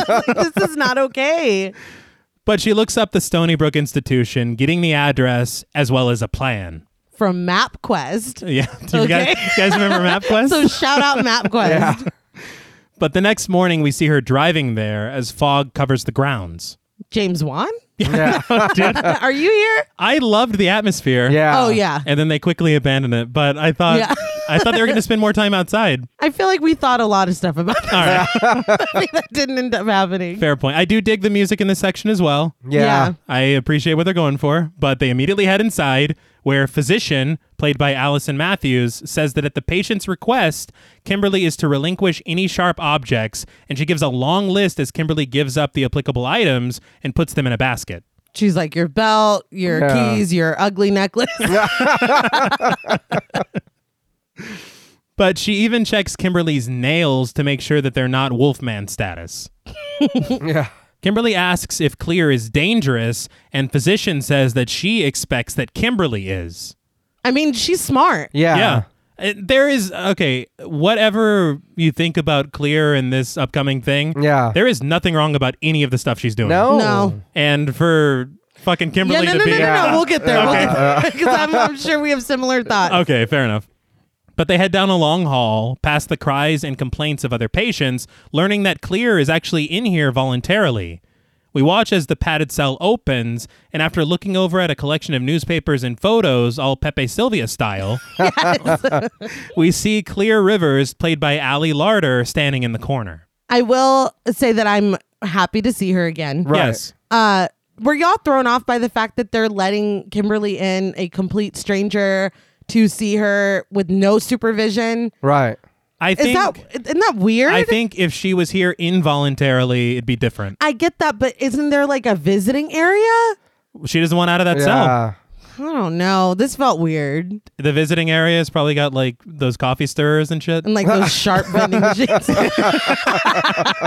those vending machines that bite you. Yeah, dude. These are fucking death traps, man. but she tells Kimberly not to come any closer and says that she heard that she was involved in the pileup on Route 23. Kimberly explains she had a vision and that she saved the others, and Clear guesses that she thinks death is after her now. Kimberly tells her about Evan's death and asks if the others are in danger now. Clear says that if she put them on the list, they're already dead. She tells Kimberly that the survivors of Flight 180 died in the order they were meant to die on the plane, and that is what she refers to as Death's design, Death's list. Right. After learning that Burke intervened and saved her from being struck by the speeding truck, Clear tells her that she'll be the last to go, but don't worry, after Death kills all the others, it'll come back for her too. Okay, cool. Yeah, thanks. thanks. Kimberly says that that doesn't make sense because her friends died last in her premonition, but died first in real life. I was like, thank you. Because Yes. I had been quietly annoyed the entire time that Evan died first. Yeah. Mm-hmm. Because we saw that it was him and then it was them Right. Yeah. and Kimberly's van. Yes. This throws Clear for a loop, and she realizes that death may be working backwards. Kimberly says in her premonition, it was Nora and Tim, Evan, then her and her friends. She asks why this is even happening to her, and Clear's like, Alex used to say that. It's like, well, did he used to say the too? Like, it's not that big of a deal. Weird shit is happening to all of Yeah, I mean, I don't understand. but Kimberly asks what she's supposed to do, and Clear says to watch for the signs.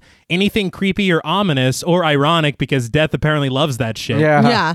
I think that Claire was a lot nicer than I would have been Yeah. because Kimberly is all right. w- What am I supposed Okay. Yeah. First thing you're going to do is take the bass out of your voice. You came here asking for my help. yeah. Like she's disrespectful as fuck. Oh yeah. That's the thing, because right here, Kimberly's like, "You have to help me." Clear's like, "I don't got to do I don't shit." shit. I don't have to do I'm a cool, fucking yeah. thing. Clear tells her to just worry about herself, but Kimberly tells her that she has a responsibility. Uh-uh. No, Clear says that her friends are dead, which honestly, they weren't all her friends. Yeah. Yeah. she says that again later, and I'm like, okay. I know that like we look back on things with rose colored glasses, but Yeah. you like didn't even like most of Yeah. it. No, you met them like this week, I think. but she shows a Polaroid of Alex's corpse, which he keeps around for some reason. I was like, they let her have that Polaroid in here? Yeah. tacked up on the wall. Oh, what the fuck? but she says that this is what happened to Alex when she was responsible for him. Then she just kicks Kimberly out of the cell. Kimberly calls her a selfish coward, too bitter to help anyone but herself. She says, in her opinion, Clear is already dead. Okay, yeah, I'm dead, but you're here asking for Yeah. my help. Okay. Yeah. And I'm sorry. Oh, no, the opinion of someone I just met. Yeah, Yeah. this rude bitch that just came into my cell. Literally do not care. I know at this moment we're supposed to be like, yes, Kimberly. Yeah. Like, like, it's like, no, you're rude. Again, I'm straight up what on a bitch. straight up on Clear's side. Yeah. Clear just waves goodbye to her as she leaves. And it's very funny to me because, again, this is our protagonist. Kimberly flips Clear off, Yeah. which she sees on the CCTV before sitting on her bed. We're Yeah. really supposed to be on Kimberly's side, I think. Yeah. Fuck you. Yeah, It's yeah, like, fuck you, Yeah. Clear, the one that we cared about in the first movie. Grow up. We're already on Clear's side before she even is on screen. Yeah. So it's like, nah, man, that's not how you you don't step to the OG like that Not at, all. Honestly, I would have been. I understand that we have to have something. Again, this the screenwriting process is like baffling to me because I'm trying to think. I'm like, well, they literally gave away that Clear was still alive in a very Yeah. like thrown away manner. Yes. They don't give us Alex back to have somebody who's had premonitions get to talk to Kimberly about Yeah. nope. Uh, It's flawed. them. Okay. It is flawed. Fair enough. But in the next scene, we see Kimberly arriving home to find Burke waiting for her on her porch. Hold on. What? He's not just waiting for her. He was looking through her fucking windows in her Yeah. house. Oh, he was casing the place. Who does He's like, that? they just leave their shit out. like Yeah. It's like, oh, I'm coming back later. that?" He's got a side project going on. Being a cop doesn't pay all the bills, man. but he says that since Evan's death, he's been getting calls from all the other survivors, and they're planning to meet tonight at his apartment.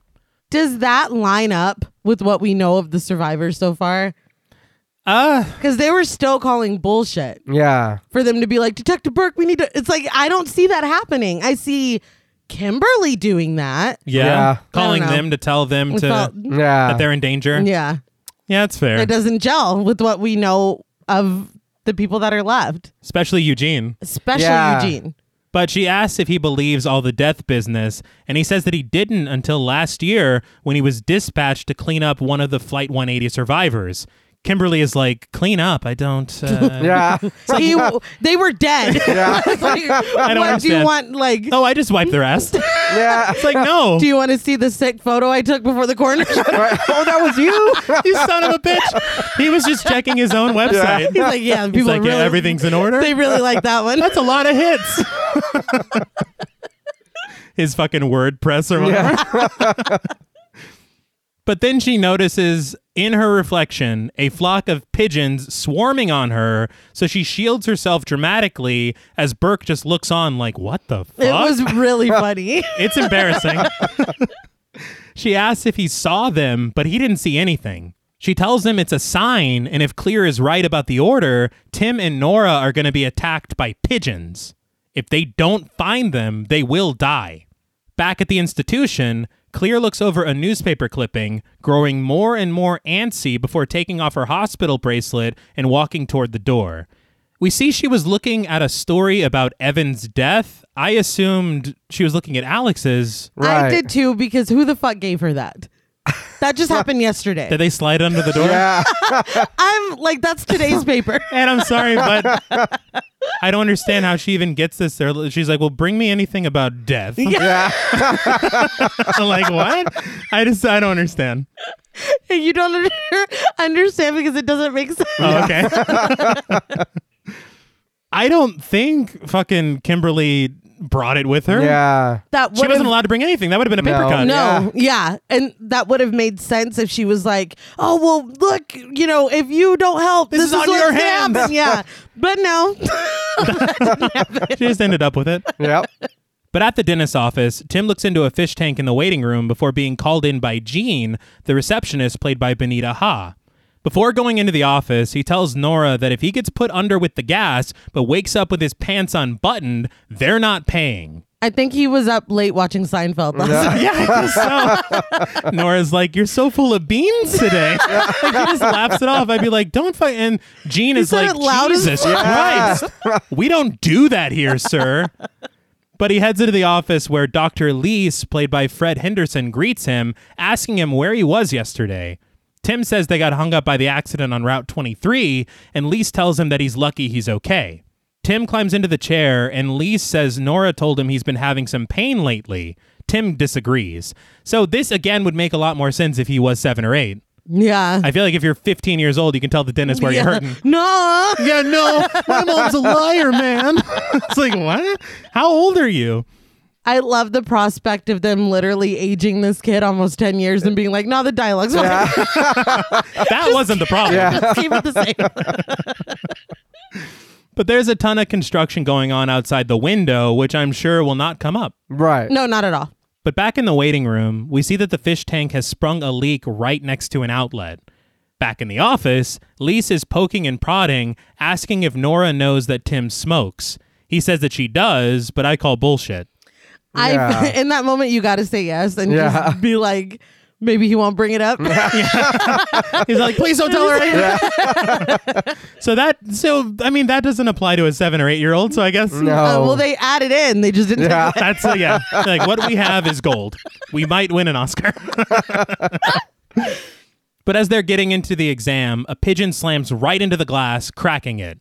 Lisa's like, "How many times am I gonna have to replace those goddamn windows?" I'm like, "You have a patient, dude." I, know. Yeah. I laughed because the pigeon just shook it off and kept it moving. yeah, Yeah. dude. the, the pigeon handled it very well. I remember reading somewhere that that was an omen of death or something, but I had never heard that in my life. Yeah. Birds are sometimes dumb. Yeah. Shit just happens. Your windows are just super clean. Yeah, There was really. a window washer outside. Exactly. Be proud of yourself. Give him a raise. but Lise goes to inject him for a filling, but right when the needle is about to go in, another pigeon smashes into the window. He then suggests the laughing gas instead, and Tim agrees to it. He's like, this is fucking unbelievable. you see that shit? but he gets the gas started as he calls for the receptionist who can't hear him over the construction noises. Back in the waiting room, the water is spreading towards Nora and soaking the wall with the outlet, so it's again teasing us. Yeah. I was like, oh, this is just the perfect storm of Yeah. shit happening. But I mean, there's enough shit going on with Tim in the waiting room. Like we think that she's just gonna be electrocuted. Yeah. like it's it's a lot, man. But back in the office, Lise is going to work with Tim's mouth held open and the gas mask on his nose. A tear falls down his cheek, which is a little dramatic. Yeah. That's how I feel when I go to the dentist. Yeah. well, hell yeah, but I don't let the dentist see. That's just rude. Yeah. But we then get a shot of Kimberly and Burke in his car. Kimberly getting off the phone saying that the cleaning lady has given her the address to the dentist's office where Tim and Nora are. Um, you're fired. Absolutely. I was like, you got to give it up to the cleaning lady giving away fucking personal information. Like, oh, hell yeah, I can tell you where they are. Yeah, not only oh they're at the dentist. Oh no, the one downtown. Exactly. Dude, this is this is literally the plot of a curb episode where the cleaning lady kept saying Yes. Oh wow. they said Larry was at a U2 concert and everyone's like, You went to see U2? It's like, who the fuck told you? but we hear glass smash in the waiting room and Lisa's like, God damn it. Nora gets out of her seat, narrowly avoiding an electric shock. I gotta say. This is the most unprofessional. Yeah. Dude, honestly, you mentioned it before, but this is Tim Watley status, honestly. Is there porn in the waiting room? Hey, if there- I think that's where they are. But we then see that a pigeon has smashed through the window and they're trying to wrangle it when Lise walks in. So at this point, I'm like, so are the birds friend or foe? Because she got up because the pigeon came in, so that saved her from Right. being electrocuted. Exactly. I, you know, I don't know. And sometimes they shit on us, so I don't. There's no But telling. that's good luck. yes, That is good. I luck. don't Explain understand. that to Look, Yeah. nothing's completely good or completely Yeah. bad. Okay, it's a mix of both. Life is uh, crapshoot, really. Lit- well, with if, if you're a bird, it really is. Ah, that's funny. Well, thanks. but the electric shocks short out the oxygen that Tim is getting in the dentist's office. Now you got a lawsuit on your hands. For some reason, there's a mobile overhead, and a little fish breaks off of it, lands right in Tim's mouth. He is straight up dying. yeah. The, and again, the mobile would make sense Yeah. if he was a child. Yeah, it would. There's no reason for that to be He's like, there. well, that's meant to distract you, little boy. A- and that toy fish is like swimming in his mouth. I was like, Yeah. what the yeah. The fish was in on it. I think. yeah, just waiting for his cue. But thematically, it would make sense if he were to die this way because he started the scene looking at the fish in Yeah. the, Yeah. the waiting room. That's the thing is the If- fish that was stuck. Yes. Yes. Nobody helped. Yeah. yeah, Yeah. yeah, that was rude. Yeah, Uh, I flashed on Finding Nemo because we were at a dentist office, but Of course. I felt like if any of these deaths were to come to fruition, they made sense. Yeah. Like they completed these little callbacks and stuff. But, Absolutely. you know, we're not done. yeah, Yes. But with Tim's vision going blurry, thankfully, Gene steps in, reaches out, and pulls out the obstruction. she has a very worried look on her face, like, that could have been. yeah. Well, he was Like- like, He was Yeah. literally dying. The doctor's like, well, pigeons are more important. it's unbelievable. But we cut to Tim and Nora leaving the dentist's office together, noticing Kimberly and Burke off in the distance. Fun fact the dentist's office is like Ellis Medical Plaza. That's the director's name. Ah, how funny. But Kimberly sees Tim and Nora and she screams, The pigeons! But Nora doesn't understand. Tim, however, notices a flock of pigeons on the ground and with a big smile on his face, rushes over to scatter them. They called that. You Oh, yeah. idiot. If you wouldn't have yelled for them to get your attention for him to see in that direction, Yeah. they would never have seen them. This Like is the Kimberly's pigeons. fault. Kick- Yeah, no, kick yeah. The pigeons. Yeah. You want me to kick their asses? You got it, boss. But again, this behavior would be better suited for an child, eight-year-old. right. Yeah. because I was like, "What Yeah. the fuck are you doing?" but what we're about to see next, they could not do. no, no. He sends the pigeons right into the face of a construction worker who hits a lever, sending a thick sheet of glass crashing down, crushing Tim and contorting his body into a bloody mess on impact. It's a lot. It, It is a Yeah. lot. And it looks, honestly, it looks great. does. no, it looks cool. They- Still. he's Yeah. flattened. yes. And I know the reason why it still looks great is because it was all practical. Really? Damn. Yeah, Uh, that there's- looks good. Yeah. There's no CGI. The only CGI here is they duplicated some of the birds so there would look like there was more. Yeah, all right. yeah. That was it. I'll forgive that. They said that they had to do this twice because they built the dummy, but like his legs didn't work the first time. Yeah. And so they didn't collapse the right way and it ended up looking hilarious. I want to see that take. They're though. like, add more gore and uh, fix those fucking legs. but wow, a quick pivot. Nora sobs into the arms of a random construction worker. And I, I, I wrote down in my notes, but I totally 100% agree. Kimberly killed this boy. Yeah. Oh yeah. I mean, the pigeon. I get she meant good, but maybe just get to them. yeah. Don't like, hey, turn around, look at like, Yeah, you, no. you And do they not have cell phones? Isn't Nora on a cell phone Oh later? yeah. Uh, Why all- didn't you call the mom? This is all true. I'm just saying. Again, and we didn't this- see the phone ringing and she was like distracted by something Yeah. or anything like that. No, they were just like, oh, we'll just race there and scream at them Yeah. when they come out of the office. It'll be fine. Lead them directly to their deaths. It'll, It'll, be, be, fine. totally fine. but the coroner takes what's left of Tim away, and Burke can't convince Nora to go with them to their meeting, even though Kimberly tells her that she's next. It's like I don't fucking care right now, Yeah. dude. No, I don't give a shit about whatever you're saying. Even if I did believe her, I don't care. Yeah. at all. And how did they get Tim into a body bag? Uh, with the scoop, Okay. I don't know. Uh, they did say on commentary that Nora's reaction and all this stuff was cut down because they said, and this makes no sense to me, Mm-hmm. they said that she was too good of an actress and it unsettled everyone how upset she got at her You're, son's Well, death. that's- you're s- you should be. Yeah. yeah, I'm like, if there were ever a time, Yeah. like, what the fuck? They're like, okay, don't be that upset. Yeah. like, what the fuck are you Like, talking this about? is Final Destination 2. Yeah. right. Your your cousin's kid died. Maybe Yeah. not yours. Yeah. Too much talent. It's Too like, much talent. You killed a bug this Yeah. morning. That's what I want from you. But they arrive back at the Corman home, reality setting in on Kimberly that this shit is really happening. She hoped that she was wrong and that Evan's death was just a freak accident, but she's like, we're all going to die, aren't we? I guess that uh, I mean, what you just said about them wanting to tone down her grief or her reaction, they're not big on how traumatic. They just saw Yeah. Tim get fucking crushed to death and Yes. basically liquefied Yeah. by a glass pane. And she's like, man, this shit, like, this is crazy. I'm, really- just like, I would be, if I didn't even know that person, I would be inconsolable. I'm just laughing because How do you witness something like that and you're just like, man, this shit's wow. I, I would never recover from that, but they pull up to the house and she's like, We're really in this bitch. Like, can you stop on the Burger King on the way home? yeah. I am really hungry. Yeah, right. That whole whatever the fuck dentist detour Yeah, thing. no, now I need some ketchup and Really? fries. Starving. And they better be fucking salty because. Oh, sorry. Customarily, I have to say fuck Burger King because they're disgusting. But You're an idiot, but continue. You're so wrong. there goes our sponsorship that we never had. They they can pay me.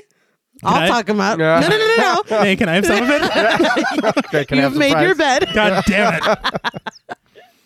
But Kimberly says that she's scared, and Burke tells her that she doesn't have it in her to quit. I'm like, you guys met yesterday. Yeah. You don't know what I quit all the time. Yeah, this is annoying. But suddenly, Kimberly's sun visor falls down on its own, and we see a figure walk by in the vanity mirror. She turns to see Clear standing outside her window. How did Claire find her house? I don't know. And secondly, did Death pull the visor down and be That's- like, "Look who's here! Yeah. Check it out! Right. She's I brought helping you some help. Exactly. Yeah. to defeat me." Yeah. I don't. I'm so confused. I don't understand. I, I got you remember on More Human Than Human when he says that he turns the world around with a skeleton hand? Yeah, That's you're just like, uh, that's the sun visor thing. Yeah, okay. I, that's I don't know why I thought of that, but I'll accept it. There's literally it's like well Rob Zombie said it, so it's fine. But I really don't understand why Death is giving her that dramatic entrance. Like Yeah. I I don't know if it was supposed to be a fake out, like we thought that something else was supposed to be, and then it turned Yeah. out to be clear. I don't know what they're going for here. It didn't make any sense. Okay, that well that explains. it. I feel like I'm saying that a lot. Fair point. But Kimberly tells Clear about Tim, and Clear's like, "I hope you're ready for this. It doesn't matter if she is or not. Yeah, you're gonna Yeah. die. Like it's- shit's happening. You just said you're in this bitch." But they head to a mortuary where Burke expresses doubts that whoever Clear is going to introduce them to can help them at all. As soon as I saw the sign, I was like, "Oh shit!" Yeah. I got very excited. Me too. Clear says that who she's going to introduce them to probably knows more about death than he's even told her, and he probably already knows that they're coming. They head inside and down into a spooky basement where we see a shadow move across a wall.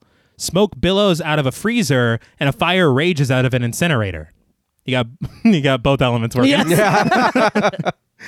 Clear peers through the smoke and a red light, which I thought looked pretty cool, and watches as a body is pushed out on a gurney. Out steps the man himself, Mr. Bloodworth, played by Tony Todd. We love to All right. fucking see it. Heard you looking for Candyman, bitch. It's like, whoa, we came in the wrong. Sorry, Right? sorry. sorry, sorry, sorry. Oh, We didn't talk to a mirror. Well, maybe that was the mirror earlier in the car. It's like, well, fucking. It yeah, tricked him. it's Candyman. Yeah. but Mr. Bloodworth greets Clear by name and says that he has been expecting her. We see that it's Evan on the gurney, and medically speaking, his eye is fucked up. Yes. I love that he had the body ready for them and everything. Yeah. He's like, "This is who y'all came to Ex- talk about." And again, it's a rehash of Todd's corpse. Yeah. So I again, I like this little interplay between the two movies. I think that that is at least somewhat successful for Yeah. me. But Claire says that she has a simple question for him, and then she'll leave him alone with his new friend. Bloodworth leans over to Kimberly and says, "Dead, but still fresh," and he just chuckles. He's a character. Yes, I, I don't understand why Clear is being so rude to him. don't know either. Yeah. I- I guess I'm just on whoever's side that I like more because the thing I'm like, man, fuck Kimberly. Now I'm like, Claire, What like are you you're, doing? you're being really rude for no. You came to him for help. and in the first film, he did help you. Yeah. Yes, that's what I don't understand. In all fairness, he is a little more playful this time around. She's like, Yeah. Very much so. "Come on, like shit's serious, man." Speed it Stop up. fucking around. Yeah. Clear is annoyed and says that if he knows how to stop death, he needs to tell them. But didn't he tell y'all last time that you can't beat death? Yeah. Yeah, it's a Wasn't fucking. that the point? that was the entire scene, I thought. and he reiterates it again. He says, You can't cheat death. There are no escapes. Clear calls bullshit, saying that he told her that Death has a design. She and Alex cheated Death dozens of times. With a pair of pliers and in very close up shots, Bloodworth cinches on Evan's nipple ring. I was like, just unscrew Yeah. the ball. Don't. And we thought that the thing with Todd's neck was bad in the yeah, first this film. Is, Yeah. It's too much. He tells Clear that she's got fire in her and that people are most alive just before they die. A little uh, something there. we'll talk. But he tears off the nipple ring and slides Evan into the incinerator. Now, they spare us a close up of the nipple, which was polite. Yeah. Very polite of them. But I did hear on commentary that the dummy that they made of Evan was so heavy that two people had to carry it. And then when Tony Todd just slid it in with one hand, they were like, what the fuck? He actually is Candy. I think so. He's got powers beyond, man. But he just whistles and goes to walk away, but Kimberly grabs his arm asking for his help. He relents, telling them that only new life can defeat death. you could have told us that last time, man. Yeah. He really could have. Uh, We could have made a baby real quick. Yeah. Do you remember the deleted Fucked scene? up. But somehow this confuses Burke, even though it's very self explanatory. It's like new life. I Life just don't. and yeah. death. What the fuck? This is a little too. this is over my pay grade. but Bloodworth says that it's all about balance. For every death, there's a life. Every life, there's a death. But the introduction of a life that wasn't meant to be can invalidate death's list and force death to start all over. He says, You have to follow the signs, Kimberly. And she asks how he knows her name, but he just smiles and looks over to Claire like she doesn't know the drill yet. I was like, he looks at her like, tell your friend. Yeah. you didn't really prepare them, did you? This is an interesting little addition, Yeah. I thought. A, li- a nice little wrinkle. Yeah, but again, you could have you could have told us that last Mm-hmm. Yeah. year. Like that's fucked up. It's funny to me because as they're heading in, Clear's like, I think he knows more than he even told me in the first film, Yeah. basically, which made me laugh. And then it turns out he did know you more. know what? He does. But we cut to a gas station where Burke is filling up, and Clear hovers her hand over the emergency shutoff button. I actually love that a lot Yeah. because you got like little small moments of her paranoia. She's on ready. Yeah, Like, constantly. anything. Yeah. but Burke shit talks Bloodworth, and Kimberly says that he freaked her out. This was very frustrating to Yeah. me. yeah. He knew your name.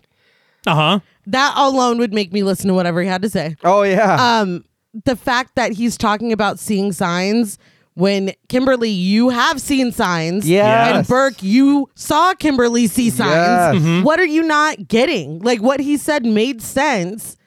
What what's to talk Yeah. shit? They're just like willfully It's annoying. Yeah, and it's funny to me because Burke is at least positing he's like, you know, the the new life, death, whatever. Yeah, yeah. And Kimberly's like, he made me feel bad. It's like, You're offering nothing to this discussion. but Clear watches as a couple of skater kids walk by. Skate Rat, played by Lauren Stewart, lights up a smoke by the gas pumps. Clear smacks him on the back of the head, asking him what the fuck he's thinking. He says he's thinking she should suck on his junk. And I believe he calls it's 2003. He calls her a biatch. Yeah, I was like, hold on. You got to say the whole The thing. early 2000s were fucking wild. Good lord. But they walk away, the skate rat and his flunkies or whatever. but the world warps around Kimberly, who has a vision of a van driving into a lake. Clear begins to notice all the dangers around them cars swerving to miss each other, some guy high up on a ladder, some Butterfingers motherfucker dropping a propane tank. I laughed out loud. That was so yeah. over the top. It's like, what whoops. the yeah, fuck? Hank Hill would fucking Oh, yeah. never. it's like feet to head, everyone's dead. I was like, that's too, Yeah. that's too much. At least the cars had some stakes to it. Is Yeah. Oh, whoops. that's hilarious. it fine? Yeah, it's fine. That's no Yeah. big deal. But Kimberly is just sat against their car, choking on seemingly nothing before finally telling them what she saw. She was driving a white van, lost control, crashed into a lake, and drowned. Burke remembers Isabella, the pregnant woman in a white delivery van on the on ramp. Clear repeats Bloodworth's words Only new life can defeat death. in a little bit of a bad ADR, Clear says if she if she gives birth to a baby who would have died in that accident, it would fix everything. It's like I think they forgot to Yeah. like shit, we need to explain that a little bit more. Yeah, people are still confused. They're Burke. yeah, well, yeah, it made me laugh because she says that she has this vision, and Burke's like, "You were there? Where have you been this whole fucking time, dude? Do you Every not remember?" premonition she experienced it. she disappears when she has Yes, them. exactly. she went through a portal. But Kimberly says that they have to find Isabella so she can stay away from that lake. Clear asks how they can find her, and Burke reminds her that he's a cop. oh yeah, Yeah, I forgot about that. it, it was funny because they were like.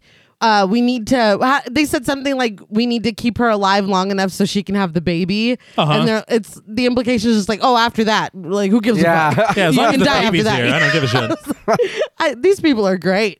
They're great. These are our protagonists, guys. Yeah. But in the next scene, they review footage from Burke's cruiser and find the license plate on Isabella's van. But hold on, because they're watching that video and it zooms in on its own. Uh, computer So, enhanced. Yeah. I was like, you did not fucking do that. No. The video was playing on its own, and I was, I was like, come on, dude. Again, it is 2003. I don't know what tech you had, but fuck. But he finds the record and puts out an APB on the van. But we also get a very strange photo of Isabella on his computer. I was like, is that her license photo? It Oh, was guess- horrible. I guess so. They had said on commentary that Justina Machado found them after the premiere and she was like, What the fuck was I that? would be. Yeah. I would be pissed. I'd be very pissed too. Like, come on, dude. How many pictures do you have of me? Yeah. no dignity. Like that's. I'd be pissed off. It's bad. Like she's looking up, her mouth's open, she looks Yeah. confused. Um, Her hair's all crazy. it's bad. It's very, very rude. But I did assume that it was a license. photo. I don't understand because it, it's not an arrest record. It's, I don't. I don't, you know, what else it would Yeah. be. But afterwards, they head to the meeting. At the apartment building, Rory is already there, snorting coke off his hand. I was like, we get it. Yeah, you He and- loves Mm. cocaine. Yes, I get it. it's the real thing. Oh You love coke. but he rushes to make the elevator as the doors close, getting his shoe caught in the process. Man in Elevator, played by Darcy Laurie, does nothing to help. But he says that he wrote to management a few weeks ago about the elevator, and Rory holds his shoe up to the man's face, asking if there's dog shit on it. The man pulls away. I don't, what? I don't know. What a cool guy. Oh, I yeah. mean, right, guys. I mean, He really fucking showed him. who, the elevator man? Yeah. Well, I mean, he could have held the door. I'm not on Rory's side. I'm just the saying. door doesn't work. I mean, I, I understand. Yeah, but, but, like, I will say that if you know that it doesn't work, you should probably hold it for someone. Yeah. no, he couldn't. That's the thing. It closed on his shoe. Like it was all fucked up. That's what that's what I thought. Oh Yeah. wait, okay. I'm starting to understand. uh, You want me to now. stick my hand in there so I can do that to my hand? Not The door's particularly. broken. That's what I'm saying. Then why, But- are, why aren't we taking the stairs, man? Yeah. I don't know. And then when he like, I know he hasn't left yet, but when he does, he walks out all smug, like I fucking showed him. Yeah, I'm I- like, yeah. I just do stop. I don't- I don't Stop get it." that. And we're supposed to be like, "Oh, Rory, won't he do it? what won't he do? But he then tells the man that he has something on his face and licks his finger, offering to get it off for him. Man, I Weren't you mean- just holding your shoe, man? Yeah. That's nasty. Well, it could have been the other hand. what makes you think nasty. I'm going to let you lick your thumb and clean my face, dude? Look, if we can't help out strangers, who the fuck? Wow. well, not after the shoe. He had the shoe in his hand. He's like, Yeah. that looked like, now go sanitize your hands. yeah, go. Say there's some Germex on floor yeah, three. But we do see the man get off on his floor, and Rory's like, "What?" yeah. very sitcom. I did hear in commentary this whole thing was improv, which m- makes a lot of sense. yeah. And they're like, that's it. Leave it. Keep it in. They said that it was almost cut, but they're like, no. They, I guess they fought for this. We need more of Rory's I- antics. I guess. Rory tested very well. Oh my god. But in his apartment, Burke checks in on the van situation, but it turns out they've got nothing so far. The rest of the survivors are here, even Nora, who gets a Valium from Kat. After she pops it, she says if everything that they're saying is true, then she's next. Eugene, once again, says that the whole thing is crazy. then why did you show up? I don't yeah, know. why are you here, dude? Yeah. Because he's like super negative. He is. You're don't need bringing that down the energy here. vibe. Well, he's like, well, everyone else is going to be there. that cat, cat was kind of cute. I thought maybe. I'll, I mean, I'll I don't slide, know. slide by. But Clear says the point of this whole thing is that nobody has to be next. Kat says that this can't be happening because her life is going great right now. Rory tells her maybe if she shuts the fuck up, she'll live. I'm like, man, you're really Yeah. endearing Rory. Oh, Rory's great. Oh, yeah. Yeah. Again, I don't see the correlation between her shutting the fuck up and living at Yeah. all, but okay. Not, well, maybe he's saying listen to what Clear has to say, but in a very rude way. I Yeah. guess. He's like, is there dog shit on my shoe, cat? It's like, is that the only bit you have? We saw you in the elevator. but Kimberly interrupts the argument, telling them to be aware of the signs. For example, if she calls them and says Subway, don't eat a footlong. no, she says get to a high rise somewhere that a subway couldn't go. you can't call me and speak in a complete sentence. Yeah. It's- it's got to be quick codes, man. Subway. It's, It's like, like, no. eat fresh, yeah. I mean, Yeah. It's I delicious. already had lunch. yeah, I'm fine. You want me to meet you for lunch?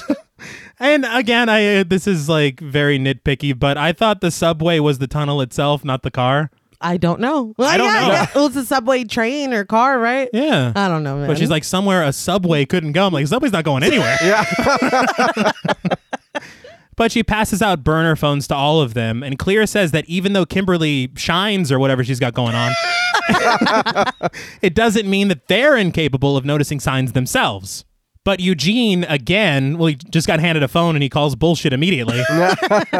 And when Clear snaps back at him, he says there's nobody after them but her trying to make everyone crazy. He grabs his jacket, and we watch as a billiard ball keychain breaks off from one of his keys, rolling into a mousetrap, hitting a wire that sends a hanging kayak sailing towards Clear, who jumps out of the way as it smashes into a window. uh, why does Burke live in a sporting goods store? Yeah. And Don't know. this is what I want my final destination death. I want the dominoes. yeah, The, what is it, the Rube Goldberg? Absolutely. This made that fall. Made that. Yeah. I don't want him slamming windows shut when I'm trying to leave. I want crazy shit to happen like this. no, that's fair. It makes me laugh because Death's like, okay, so he's gonna kick a bunch of pigeons in the ass, Yeah. right? And then, and then what? Death smash him. but but you don't know that construction worker his biggest fear is pigeons right Yeah. Right. So we're we're priming him. and I say that with love because I do love a lot of these death sequences, but I also loved the like domino effect like you're saying. that's Yeah. that's what i came here for that's Yeah. my Right. favorite and i do like you said i do appreciate the the deaths almost all of them and I am ribbing this, but I do speak from a place of love and nostalgia. Absolutely. But there's just some ridiculous shit. I, just, There I is. can't help it. that as an adult you can't really ignore. no, you can't No. excuse it. I laughed out loud though because after the kayak smashes through the window and it crashes, Clear's like, I should have seen that coming. Yeah. How? Give yourself a break, Claire. yeah, this one's not your fault. Yeah. But Eugene says that if Death is out to get her, she should get the hell away from them. yeah, like we really should have done this over Zoom. Yeah. yeah, honestly. Kimberly says that Clear is the only one who's dealt with all this before. Clear says they need to look out for each other and sleep in shifts, as well as safe proof this death trap that is Burke's apartment. Burst Yeah. like, this death trap is my home. God damn it. We cut to the side of the road where Deputy Steve Adams, played by Aaron Douglas, has located the van, approaching it and telling Isabella to step out because it's been reported stolen. Back at Burke's apartment, the crew is making everything safer, but Kat, annoyed at her own failing with a bit of duct tape, wants to go take a smoke break.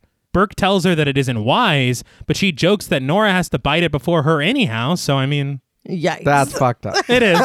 She's like, no one's got a sense of humor. I was like, well, that Well, joke. that really Yeah. wasn't funny, No. but okay. Nora's been through a lot. Yeah. No shit. And today, right? Yeah. Oh shit! It's like, yeah, come on. This is all moving very quickly. that is true. This is over the span of like two days, I think. But Nora grabs her purse and tells Kimberly that four years ago she lost her husband. Now that Tim is dead too, there's nothing left for her. She says if it's her time to go, she can accept that. But Kimberly tells her that they can fight this and says that if they wait long enough for Isabella to have her baby, but Nora interrupts her, walking past her, saying that she has a funeral to plan. Eugene snags his jacket, saying that he controls his life, not death's list. Clear says that she'll be sure to carve that into his tombstone. Burke tells him to be careful and asks him to give Nora her burner phone that she left behind. Rory goes to put something in the closet, but realizes it's full of all kinds of sharp objects. He hangs it quickly, causing everything to fall down on him. Why did he do it like that? yeah, I. Well, what other way could you? I mean, Just set it down on the floor and close the door. so you got this, Berg. This is your I'm- place, this right? is fucking crazy. But he falls to the floor screaming, and the only thing that actually gets wounded is his pride. but Eugene and Nora get onto the elevator with Man with Hooks, played by John R. Taylor. Living up to his name, he is holding a crate of prosthetics, some with hooks. But back in the apartment, the light in the closet catches a trophy with a bunch of hangers, casting a shadow on the floor that Rory notices. It's a sign a man with hooks. Yeah. Oh, I thought someone was gonna get killed by Doc Ock. like Spider Man 2's coming out soon. I told That's the whole you. thing. I thought this looked really cool. It did. It does look very cool. They said that it took forever to get it right because Right. it's practical. Yeah. And I think that they did a good job. They did. It looks really cool, but I feel it's a little misleading. Well, I mean, I I liked that it didn't look like exactly what was happening because we just fucking saw Okay, that. yeah, But my alright, thing is, alright. they're like, "What is that? Like a man with hooks?" and then we credit the guy as man with hooks. Could have been Slender Man. I don't know. It kind of Yeah. looked like him a little bit. But he tells the others what he sees, and they rush to their phones to warn Eugene and Nora. Clear rushes to the elevator, hitting the call button, but giving up and taking the stairs. On the elevator, man with hooks leans in to smell Nora's hair loudly, What Ah. Yeah. the fuck? like just outright with his being a, a creep. It's yeah. disgusting. I was like, "Death can move over" because I'm afraid of this dude. Yeah, well, he was creepy from jump. Right. Yeah. He honestly, I had to look it up on IMDb because I thought he was the mortician who did up Frank on Sunny. I was like, is this Is the same he? guy? Yeah. No, he's not. There's just two dudes that are really good at playing creepy. But Eugene clears his throat, which gets the dude to back off. I know they don't really know each other, but I feel like a little more than that. Yeah, she deserved would have more than been, that. Yeah, would have been in order. You know, she just lost her son. Yeah. Yeah, leave she's, her the she's fuck a mom. alone. She's, you know what I mean. You're in the same. She's in the same boat as you. Even if you don't believe it, you are both being told this shit. Uh-huh. I feel like there should be some kind of bond there. Absolutely. And tensions are already running high. Yeah. I'd be like, back the fuck Oh up. no, Yeah. yeah. Like, it would not have just been like, "Ahem, sir. Yeah. It wasn't even like he. It, oh, maybe he was just leaning over to tie his shoe or something. Like, No, you were yeah. clearly fucking leaning over to sniff this lady's Oh, hair. absolutely. That was Yeah. it. Well, maybe that was the bit of Woody Allen that was left over. Like, "Mm, Sir, I believe you're smelling her hair. but Nora's phone rings and she drops it, crouching down to answer it. It's Burke, and he tells her that a man with hooks is going to kill her. She drops the phone again, standing up, but her ponytail gets caught in one of the hooks. Eugene tries to help her, but she is flailing wildly and freaking out. all of this would have been so much easier if great value Peter Boyle hadn't been so so goddamn creepy. Yeah, Yeah. honestly. The thing catches her hair, it could be like, "Oh, I'm so sorry, like let me help," or "No, you had to be fucking like a pervert on top of it." if he would have just been transporting those prosthetics Yeah. that he made or whatever. Yeah. The hooks are not inherently No. you know, evidence of you being a fucking creep. But you Right. smelling this lady's hair. Now you're a That- fucking yeah. creep. and I get it, but I mean, she, if she would have just calmed down a little bit when dude was like, "Hey, hold on," yeah, but in all fairness, it, it, it really sucks because she just heard a man with hooks is gonna, yeah. is gonna kill you, and so she's on edge, and then Why'd she throw her phone down again? I, I that's a great question too. but the elevator door opens and she stumbles out. The doors slam shut on her head, and we watch as the elevator rises to the next floor, bringing Nora with it. So that's the setup Yeah. yeah. with Rory and his shit shoe. yeah, we knew that was going to come back into play Yeah. for Mhm. sure. And again, like I said at the intro, the mundane shit. Yeah. Mm-hmm. Dentist office, elevator, Mm. Yeah. traffic. Yeah. Shit that you Can't go avoid. through every day. Right. Yeah. yeah. Well, I mean, I guess you could take the stairs, but Yeah. Who wants to take stairs, dude, right? I'm lazy as hell. but Kat returns from her smoke break and meets Clear at the elevator where Nora is kicking and screaming. I, I I'm laughing because I literally take the escalator instead of stairs Yeah. or anything. I really I gotta be more active, man. But they rush to help her, but the elevator continues rising despite the resistance, blood pouring out of Nora's mouth. She says that she doesn't want to die, but we watch as she is decapitated, Clear and Cat falling back with her headless body, and the man with hooks screaming madly as Eugene cowers in the corner at the sight of Nora's severed head. It's a lot. Yeah. Yeah. And it happens very fast. Oh, it yeah. does. And again, I feel like this is a very effective sequence. Uh, Yeah. it's, it, the kill looks really good. It I does. It do does. like that. It's also really sad because like she had said that she was ready to die. Right. And then at the moment she's like, I Yeah. don't I don't want to. Like Yeah. it, it's it's sad. For a movie that does not do great Right. fleshing out these characters, it was a it was a sad moment. I agree, and I feel like it was more human than a lot of the stuff we've seen in this film. I would Yeah. say any of the stuff we've seen. That is that is one thing that the first film did really well was they tackled grief Yeah, Yeah. they did. like very this very it's well. like okay fucking move on we Yeah. gotta like it, it doesn't it i think maybe that's what i'm missing because i feel like the first movie did do a good job of Right. that Right. mm-hmm. But back in the apartment, Burke gets a call telling him that Isabella is being held at the Greenwood Lake Sheriff's Station. Eugene busts in, feverishly telling the group that he controls his life. He snatches Burke's gun and tells everyone to back up. it tripped me out because when clear left the room Uh huh.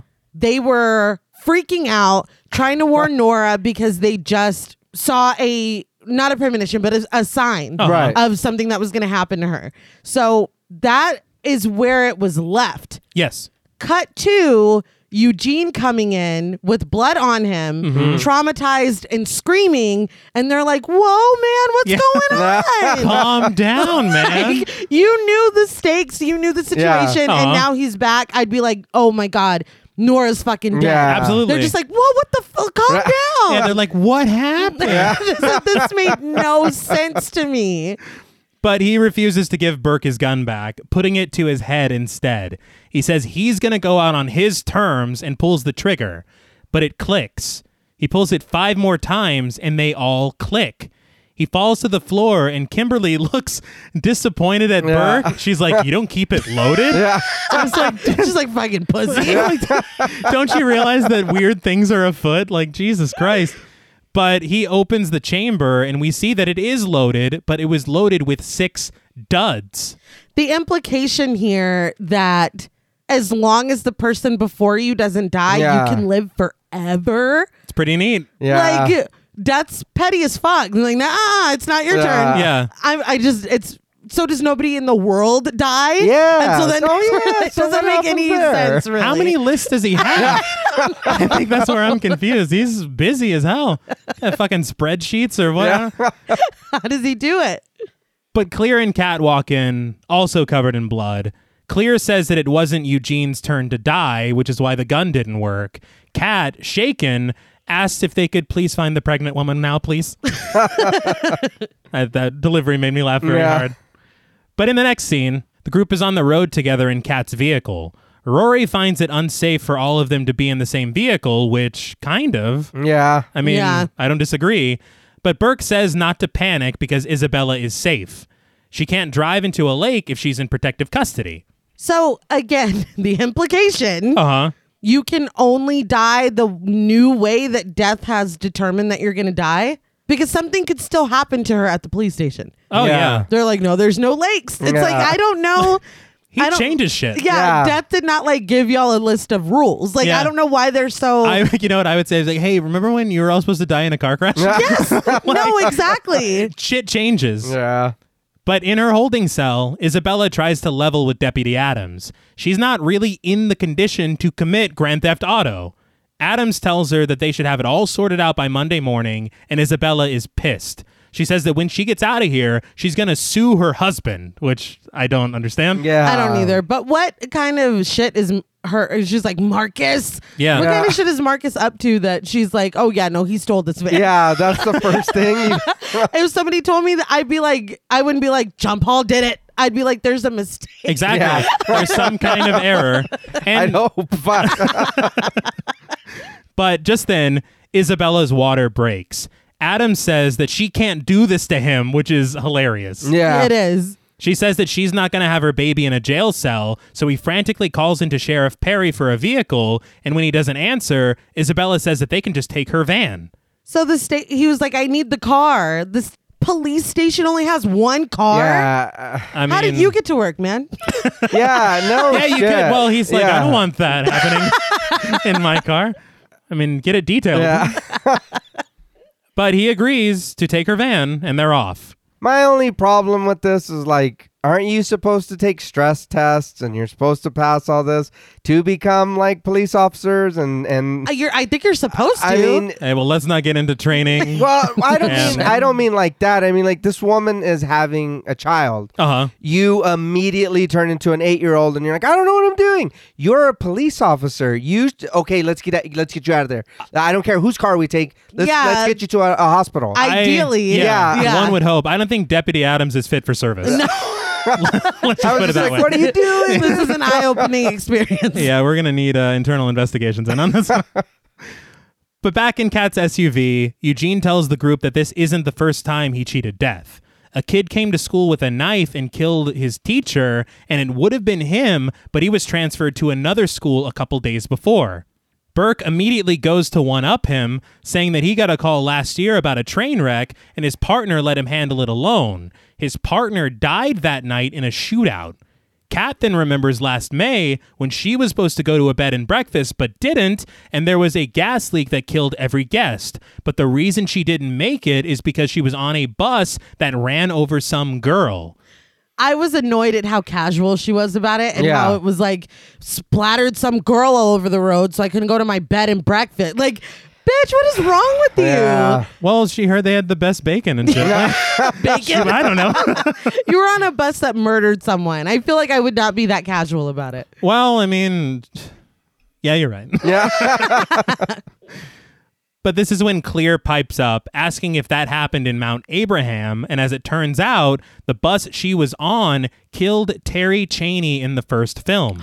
Oh no. She's like, the girl was Yeah. arguing with some guy named Carter or something. Yeah, I don't know. We could oddly hear a lot from the bus. I don't know how. The acoustics were great. But Rory then asks if they remember the theater in Paris that collapsed last year and killed everyone inside. He had tickets, but while he was in Paris, he was just walking around, tripping on acid, and just so happened to see Carter get killed by the falling sign. Of course you did. yeah. He said he was tripping on acid Yeah. and went to go get a latte. Uh, okay. Great, Um, great pairing. my, yeah. Wouldn't you have had Kat be the one in Paris? I would think so because he's very don't- successful. I, I don't think Rory is going to Yeah. a theater in Oh yeah. Bali. I yeah. don't see that happening. so I was going to see Moulin Rouge. Yeah. I was like, what? No, you And weren't. If you're high, how do you remember any of that? I don't know. It doesn't. It, I would think I imagine he's on acid. man. Yeah. it doesn't make any fucking sense. Acid sometimes alters. yeah, right. It just felt like they were going down the line and pairing people up, and Yeah. then Rory was left, and oh shit, but that happened in Paris. Oh, he was going to the theater. It's like Yeah. no, he was not. Maybe he's more successful than he's letting on. man. Well, He does have a lot of cocaine. I heard 80s, ah, there you go. 80s businessmen, they also used. You know Patrick Bateman. but this is when Eugene realizes that the teacher he replaced was Val Luton, the teacher who got off the plane in the first film. Burke then says that the call about the train wreck was the night. Yeah. See, you said Cat was insensitive. We're talking clear as in the car. These Yeah. She's already said they were her friends, but Burke says this is the night that he quote scraped up Billy Hitchcock. I feel Yeah.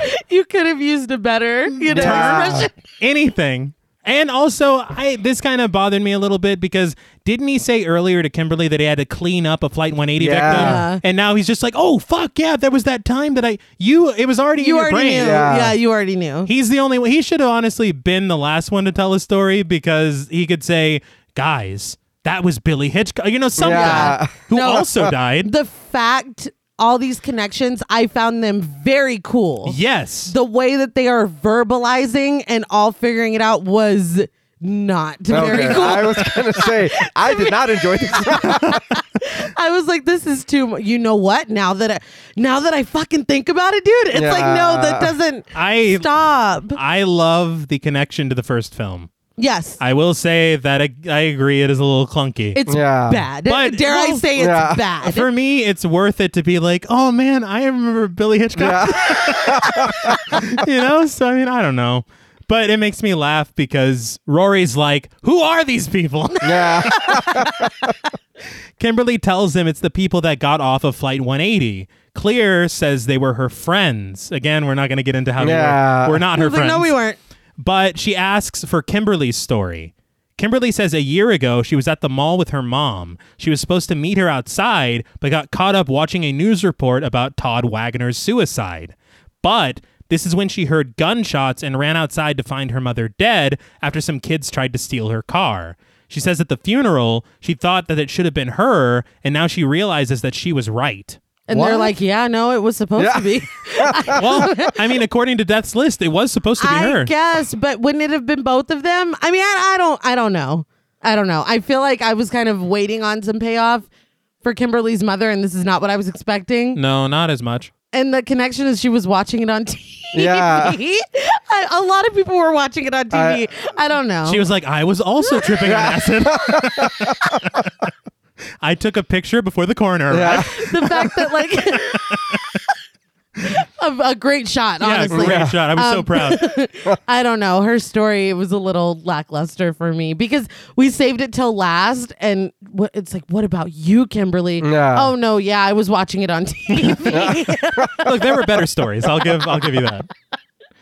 But we then get a close up shot of Clear holding Kimberly's arm. It's meant to be sincere, but it is shot so dramatically. Yeah. but I really, again, I really do love this wrinkle that they're adding. I do too. That's. I feel like that's why I'm so offended that it was executed, in my opinion, pretty poorly. Mm. Um, it- just in this weird like dump of conversation Yeah. in this car. I just, I don't know. I can't disagree with that. I because it is very fucking cool. I like it a lot. yeah. but the way that they did it is just I'm like, come on, man, Yeah. come on. But elsewhere, Adams is driving the van with Isabella begging him to drive faster. Back in the SUV, Clear says that when they got off of Flight 180, it caused a rift in Death's design. Eugene realizes that if the Flight 180 survivors didn't get off the plane, then they would all have been dead before the pileup even happened. Clear says this is why Death is working backwards. It's tying up all the loose ends and sealing up the rift once and for all. Again, I like that. Yeah. I don't know why Death was petty enough to wait a year. Anniversaries, Yeah. irony. Like he's a petty motherfucker. I gotta hand it to death. But we get shots of the SUV and the van speeding down the road, and we see that they're on the same road headed in opposite directions. The SUV has a tire blowout and heads right for the van. Adams and Cat swerve to miss each other, Adams heading off road, but Cat crashes onto a farm, smacking through a stack of hay. A piece of wood gets lodged through her door and over her legs, and she eventually spins out, crashing into a pile of PVC pipes that smash through the back window and through Cat's headrest, narrowly missing her head. it's an intense moment. Yes. Yeah. It's quite a bit. Thankfully, everyone is fine, but unfortunately, Eugene has a wound to his chest and he clearly is having trouble breathing. Adam stops the van to help them, but Isabella isn't about it, screaming at him to get her to the hospital. He instead calls it in and they speed off as they see another vehicle stopping to render aid. The crew gets Eugene out of the car, arresting him on the ground while Kat remains trapped in the driver's seat. Kimberly, who I don't know what her major is, says that she thinks Eugene's lung is collapsed. Kat asks Brian Gibbons, a farm boy played by Noel Fisher, for help. He heads over there in his finest Limp Biscuit t shirt. it's 2003. But she freaks out, begging him to get her out before her SUV explodes. He's uh Mickey Milkovich from Shameless, Oh, really? but like super young. I like did a double take, but it's definitely him. well, that's cool. Yeah, I thought it was cool. I've never seen Shameless. I, I didn't finish it because it, it went off the rails for me, but I liked it for a while. like Dexter off the rails, or Um, not quite, but you know, maybe I'll give it another shot because I did go back and suffer through all of Dexter. I don't envy you. Yeah, I don't ever me either. But Brian says that he doesn't smell any gas and nothing is dripping, so she asks him to remove the piece of wood that's trapping her. He tries, but it hurts her, so he calls out to his father. Paramedics arrive and load Eugene into the ambulance, with Clear giving tons of warnings about what they need to look out for, up to and including puddles, potholes, and power lines.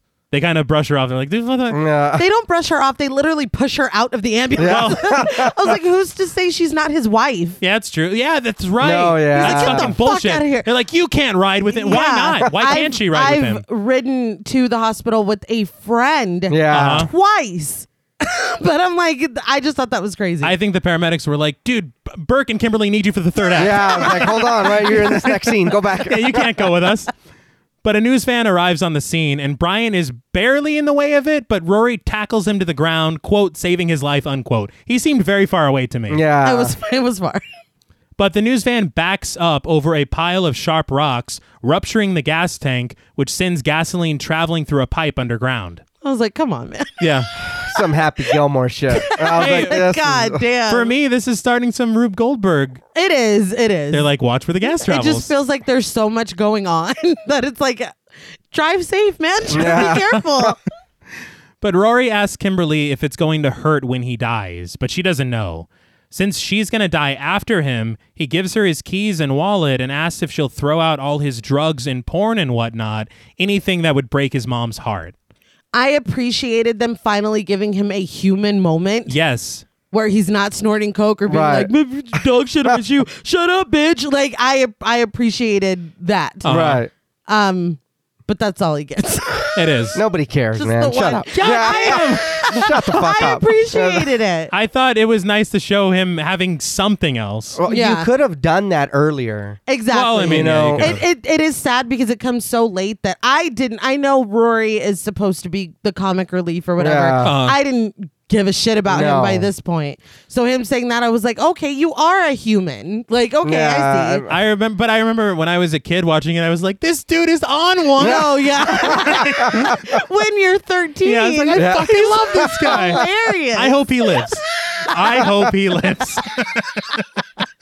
final boy material right here. Hashtag final boy. but he thanks her and walks away.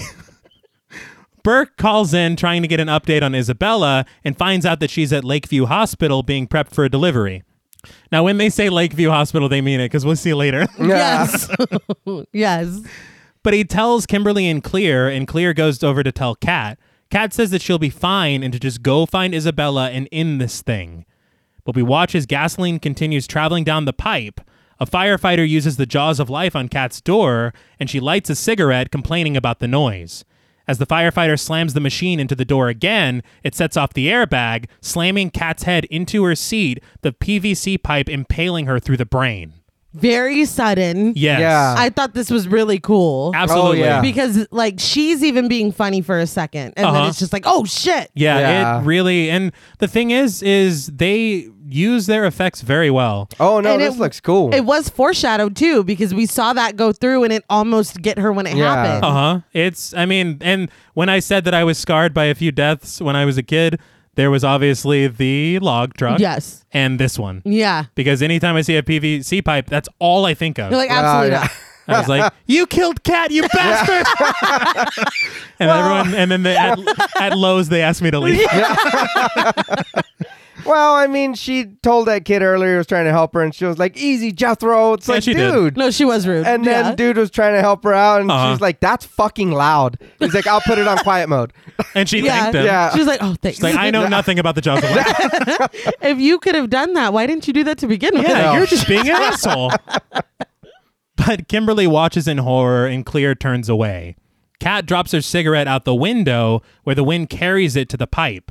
It sets the gasoline on fire and the flame travels back toward the news van. While this is happening, Burke narrowly escapes being crushed by a falling branch.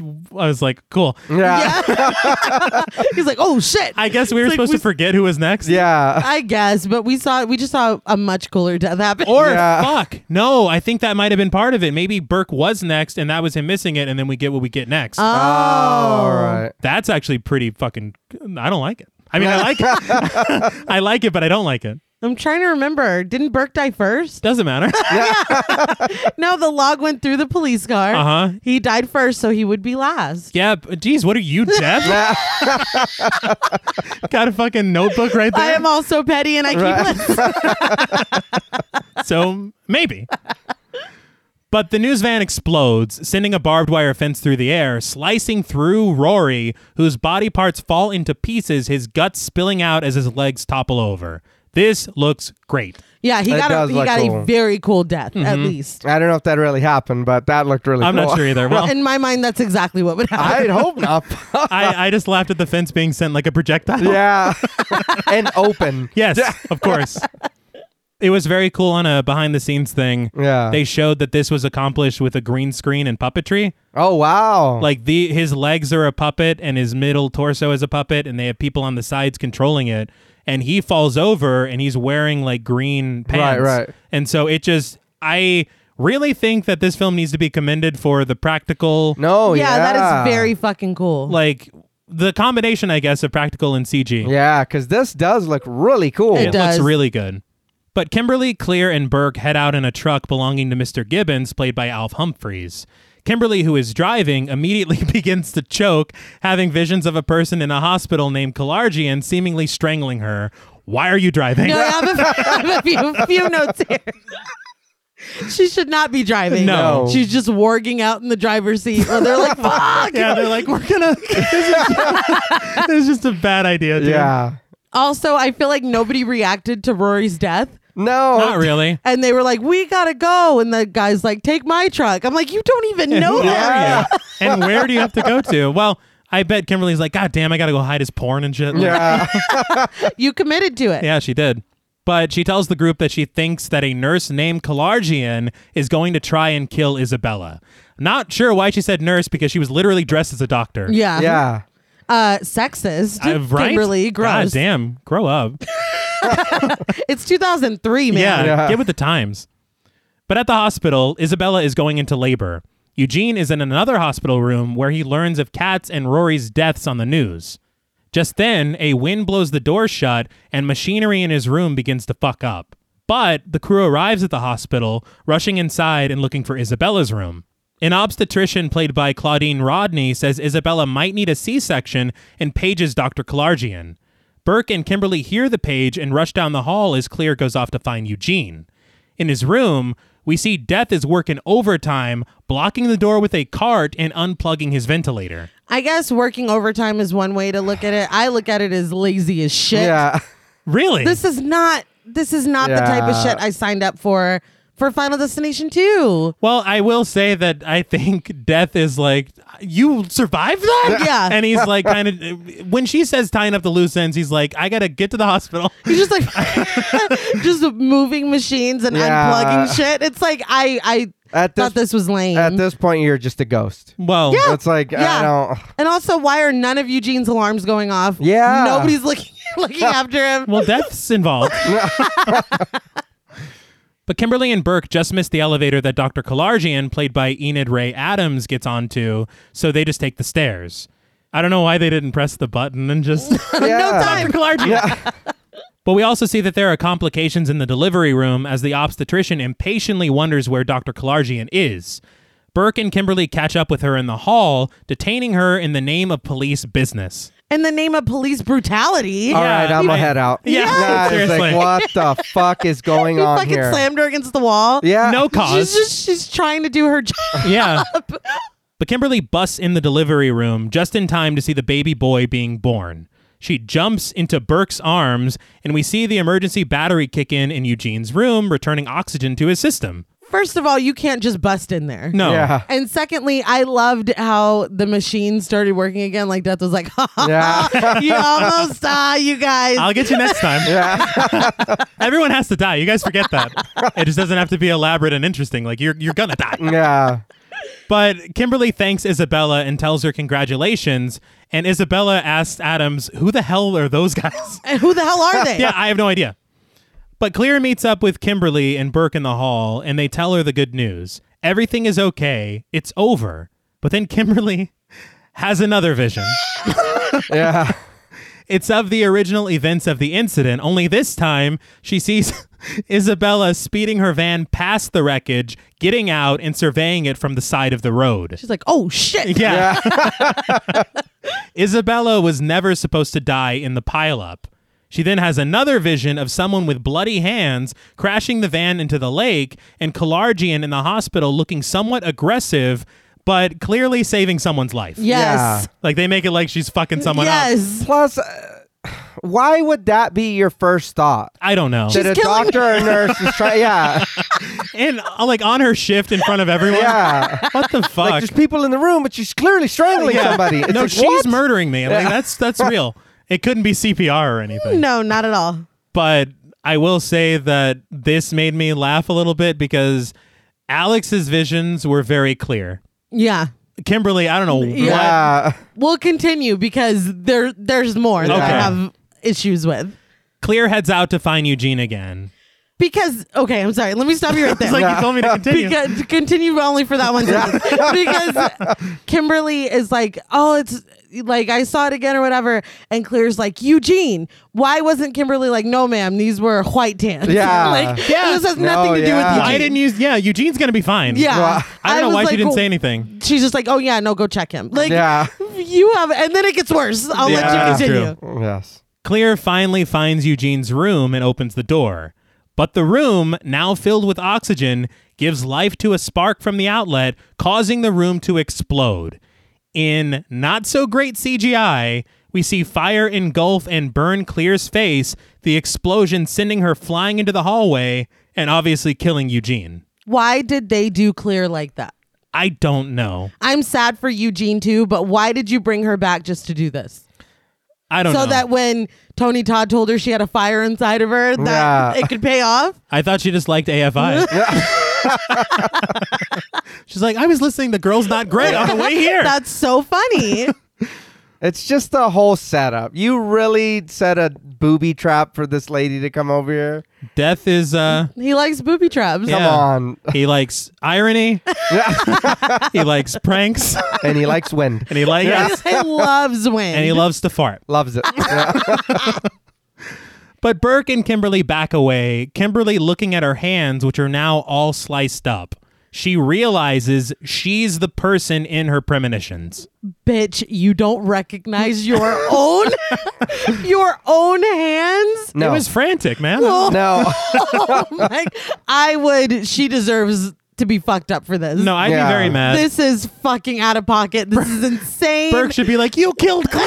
Yeah. But instead, he's just like, "What else did you see?" It's like, dude, these are unreliable as fuck. I wouldn't pay attention to I'm not any of this listening shit. to you anymore.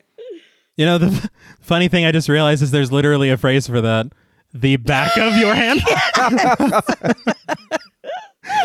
She's no excuse. None. But an ambulance pulls up, which we take to mean is the white van. Yeah. It's funny because now all the pieces are falling into place. Exactly. White van. Yeah. It's like Kimberly, shut the fuck up.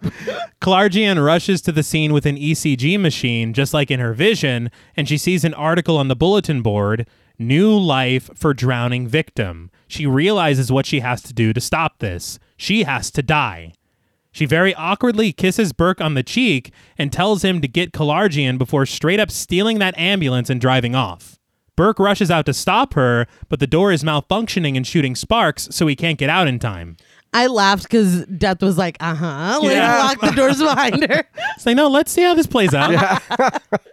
but he eventually gets out, rushing after the ambulance as Kimberly speeds it off a dock and into a nearby lake. Again, this is Lakeview Hospital. Yes. She drove for, I think, two seconds. Yes.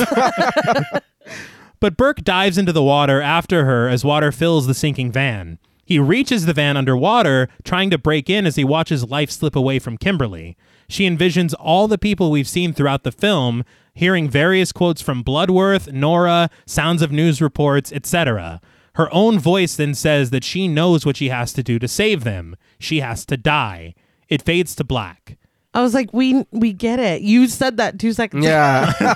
oh, the funny thing is, I thought her life was flashing before her eyes, but it was really only the time that we've known her. Yeah. But we fade back in blurry as Kalargian uses the defibrillator, bringing Kimberly back to life. Burke, who saved her from the van, welcomes her back to the world of the living. He tells her they did it. Thanks to her, they cheated death. Well, don't say that out Yeah. loud. It's like, we beat that motherfucker. it's like, dude, he can hear you. but the colors become more vibrant as the sun rises outside the hospital. We transition to a cookout with Kimberly, her father, Burke, and the Gibbons family. They thank Mrs. Gibbons, played by Shilton Crane, for inviting them. Brian mans the grill, or I guess boys the grill, I guess, as they check in on Kimberly, who says that she's doing better and even had a fun summer. Why are we friends? Yeah. I don't understand why they're all friends. Well, they all went through some crazy Okay. shit. yeah. Some of them more than others. And if you're the Gibbons, like two people died on their property, which is kind of a big deal. And they were their friends. Maybe they're like, you guys want to talk about Rory Yeah. and Kat or anything? right. Sorry, your friends died on my land. You want some brisket? Yes. Like, yeah. Say, "Hell yeah, I would do." Sure. love some brisket. But Burke nearly impales himself trying to eat a skewer, and they tell him to be careful. He's like, I've been through closer calls. oh, Yeah. Oh, God Burke. damn it, Burke. And it freeze frames, and we get the credit. No. Yeah. But Brian says that he has two, and he asks his dad to tell the group what happened with him in the news van. Mr. Gibbons tells them about how Rory saved his life. Kimberly and Burke look at each other as Mrs. Gibbons says that that was lucky. Just then, the grill explodes, killing Brian and sending his charred arm landing right in front of his mother, who screams. He didn't have to serve Cool. the arm to his mom. That's No. fucked up. Mm. and it was smoking and Yeah. probably pretty crisp. Shut up. I if knew you were Think about it. Never had an arm, man. I will say that the comical ending was a lot, but I did like that they literally like that was not CG. They practically exploded a dummy. Oh, I thought you could say a boy. Yeah, they, oh, they killed Brian. Yeah. no. But I have to ask, what did you guys think of Final Destination 2? Um, I do like the kills in this movie. Um, I don't know if the story is strong enough to like overshadow, you know what I mean? To, or like if the kills are strong enough to overshadow the story and all the silly shit that goes on. Right. I I mean I I will I will say that the kills, the effects, the it looks great Oh yeah. but there's a lot that just doesn't like i was just like oh my god again i was like what the fuck I agree that I, I have a weird nostalgia for this movie for both of them. So I think I'm being a little more flexible, but there's just a lot that did not work for No. me as an adult watching this. But like you said, T, as that when you're a kid, it's Oh. just like this is, this is the greatest shit I've ever seen. But um it has so many memorable moments and so many creative kills that I think you have to give it its props. Right. But yeah, narratively and character wise and logically, Mm. there's a lot of shit that just flat out does not make sense. yeah All of those things are true.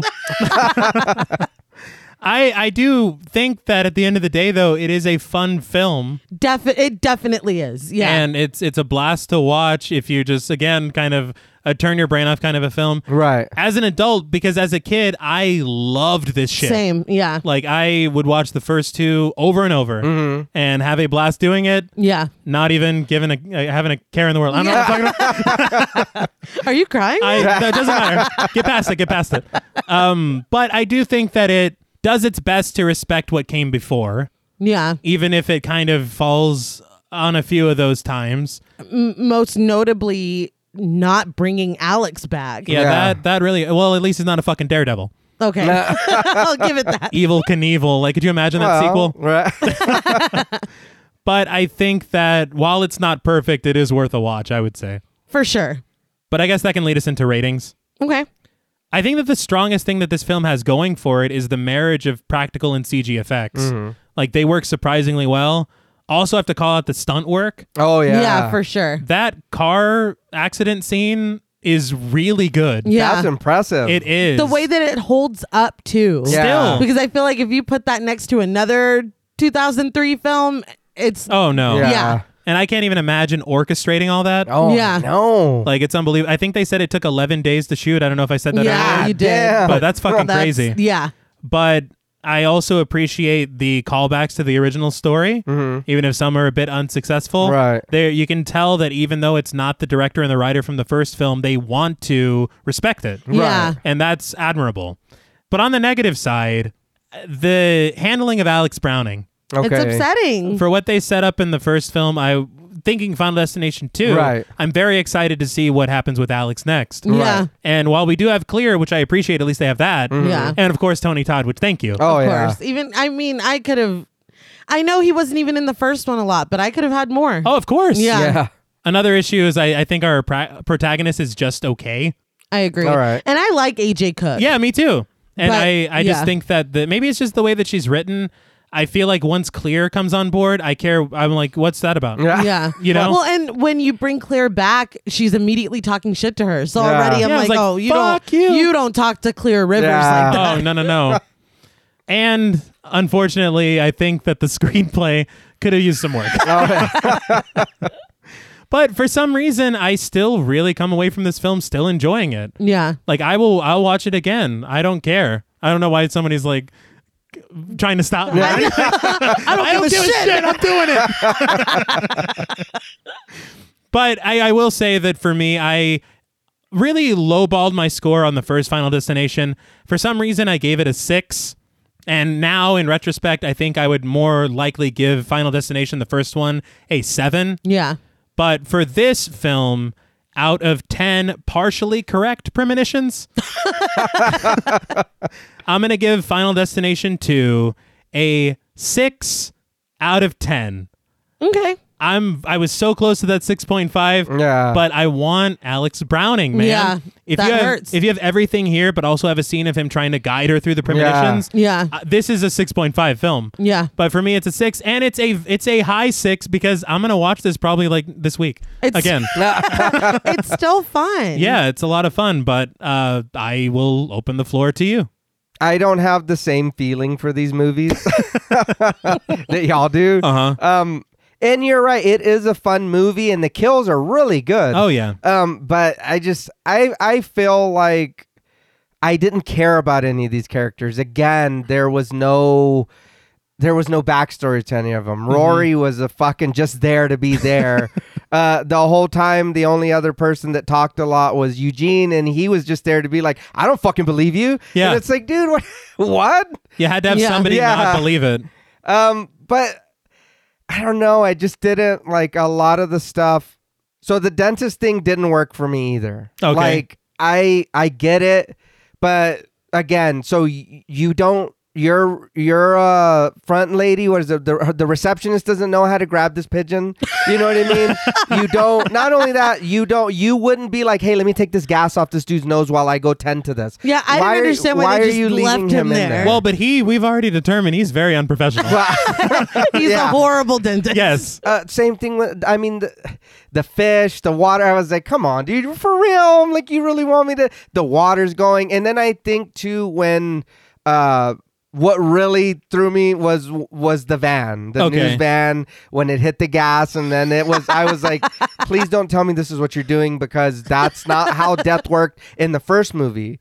I was like, "This isn't, this isn't what it." You know what I mean? One thing I will say is that I've driven onto a curb before. Right. So I feel like if I drove so hard but you knew that, that it's- you did that, it right? broke through my fucking yeah, Yeah. I would feel You'd that. feel that. Okay. yeah. But they're like, "Quick, we need the shot." yeah, right, right. Fuck the van. Just come on. Yeah, It's like, we'll get a new van. What? It's a lot. Uh, and then uh, uh, Eugene in there, and then the the the booby trap set and everything. You know what I mean? It kind of took it took me out of the whole accidental death, but it wasn't an accident. Yeah. you know what I mean? Like the first movie did. Yeah. So it was kind of like, oh man.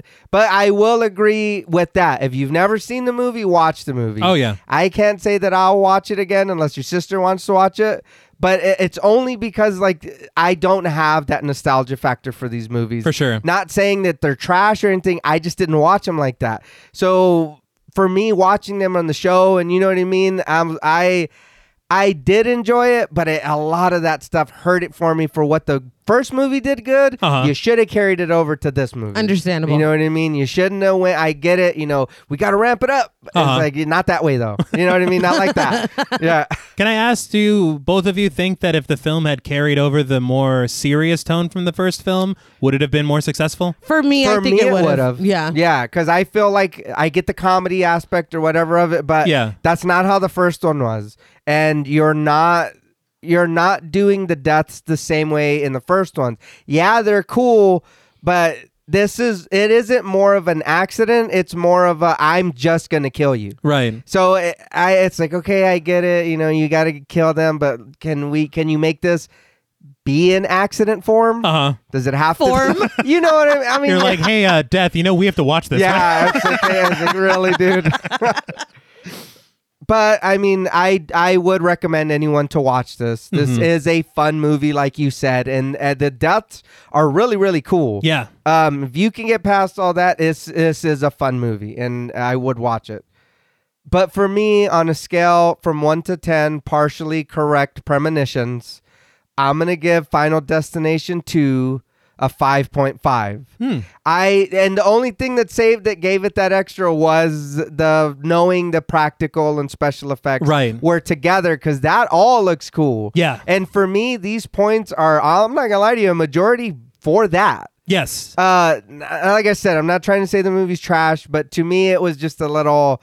I think it kind of went a little too away from the first one for me. As to where, again, the first one, I'm not saying that it was like a favorite movie of mine, but I feel like that one was done better. I would agree. And uh, that's just kind of, you know what I mean, where I landed with this. Mm-hmm. But it is a good movie. Like you said, it's very fun. Uh, a definite must watch. For sure. Yeah, I agree with both of you guys. It's a super fun, like you said, turn your brain off and just enjoy it. Um, the kills are super interesting. That opening sequence is fantastic. Yeah. Like we said, the effects and the. Uh, boiling down to it, my issue is. Like you said, the the, the screenplay. I mean, it, it there's a lot of it that a lot of people's reactions to things don't make sense. Yeah. Uh-huh. I feel like the timeline of this all taking place in like two Yeah. days. when you find out how much time has passed, I was like, wait, what? Yeah. yeah. It doesn't really make sense. I feel like the characters are not fleshed out. I know that's not really what you come into these movies for, Right. but I just feel like I cared more about the group from the first one. Especially, I absolutely cared about Alex and Clear, and I didn't really care about Kimberly that much. Yeah. Not really. Um, and nothing wrong with, like I said, I like AJ Cook, Mm-hmm. but I, I just don't think they gave her a lot to work with. Right. Um, I mean, I feel like I've kind of made my opinions clear throughout the stuff that just flat out didn't work for me, but a lot of it did. Um, like you said, I think I went low on my score for Final Destination because I gave it a 6.5. Uh-huh. And I'm not I know I just changed my score last week, so I'm not changing it, but I should I I f- really love Final Destination and it I should I it should have been higher. Yeah. yeah. Um, but since it is a 6.5 and Final Destination 2 is not as successful for me for a lot of those reasons. Plus, as you just brought up, the tonal shift Yeah. in films. I'm not saying don't give me any silly, but like, I.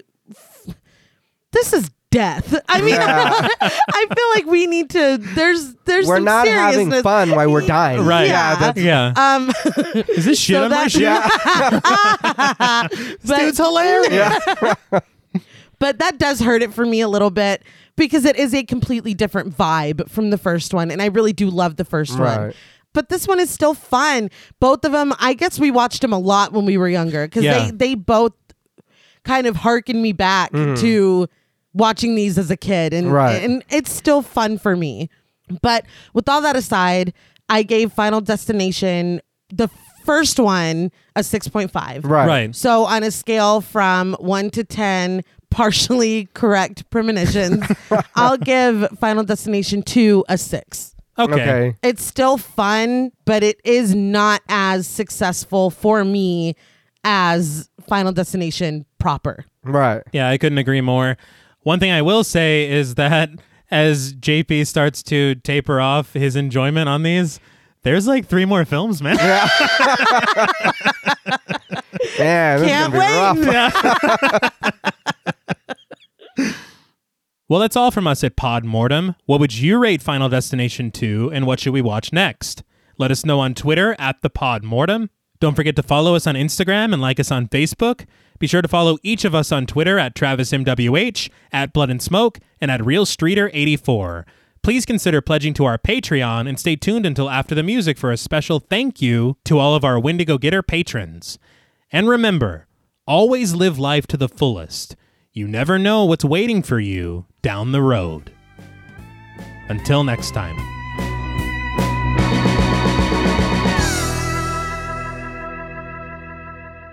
Thank you all for staying tuned. We want to give a very special thank you to all of our Wendigo Getter patrons. Hey. Yeah. The Gang's all here. Uh-huh. Woo. No, it's all I don't know either. Special thank you to Chris Ontiveros, Kristen Lofton, Megan Martinez, Kimberly Bass, Melanie Van Housden, Sophie Hodson, Anthony Jerome M, Jordan Nash, Kent Morton, Guy54, Lala Thomas, Travis and Nisa Hunter, Miguel Myers ATX, Mandy, Jennifer Perez, Pierre Lombard, Allison O'Neill, Carissa, TJ Bronson, Gabrielle Trevino, Spooky Mom, Andy Teague, Applin Ontiveros, Karima Rhodes, Antonio Huerta, Kimberly Kleindienst, Will Brown, Linda, Sydney Smith, Osvaldo Soto, Jonathan Booth, Bobby Holmes, Donna Eason, JD Rizak, Molly Gerhart, Armand Spasto, Aaron Aguirre, Eggy, William Barry, Brittany Ramatar, Charity Oxner, Amanda Six, Mandy Rainwater, Garrett Rogers, Jordan Roberts, Dylan, Melissa Sierra, Holly Bryan, Alex Schultz, Jordan Blevins, Michelle Moore, Liz Heath, Spencer Montalvo, Pancake the Panda, John Ramos, Michael Newding, Alexius Roberts, Dan Laveau, Itzy M, Gary Horton, Amanda Aliff, Leisha Olivier, Kate Lamp, Carlos, and Jessica Hunter. Thank you Yeah. all so much. Yeah. Thank y'all. We can't tell you how much we all appreciate you. Honestly, when you come to think about it, we love all of you to death. oh, We Oh, put a lot of thought into I that. did, yeah. Until next time.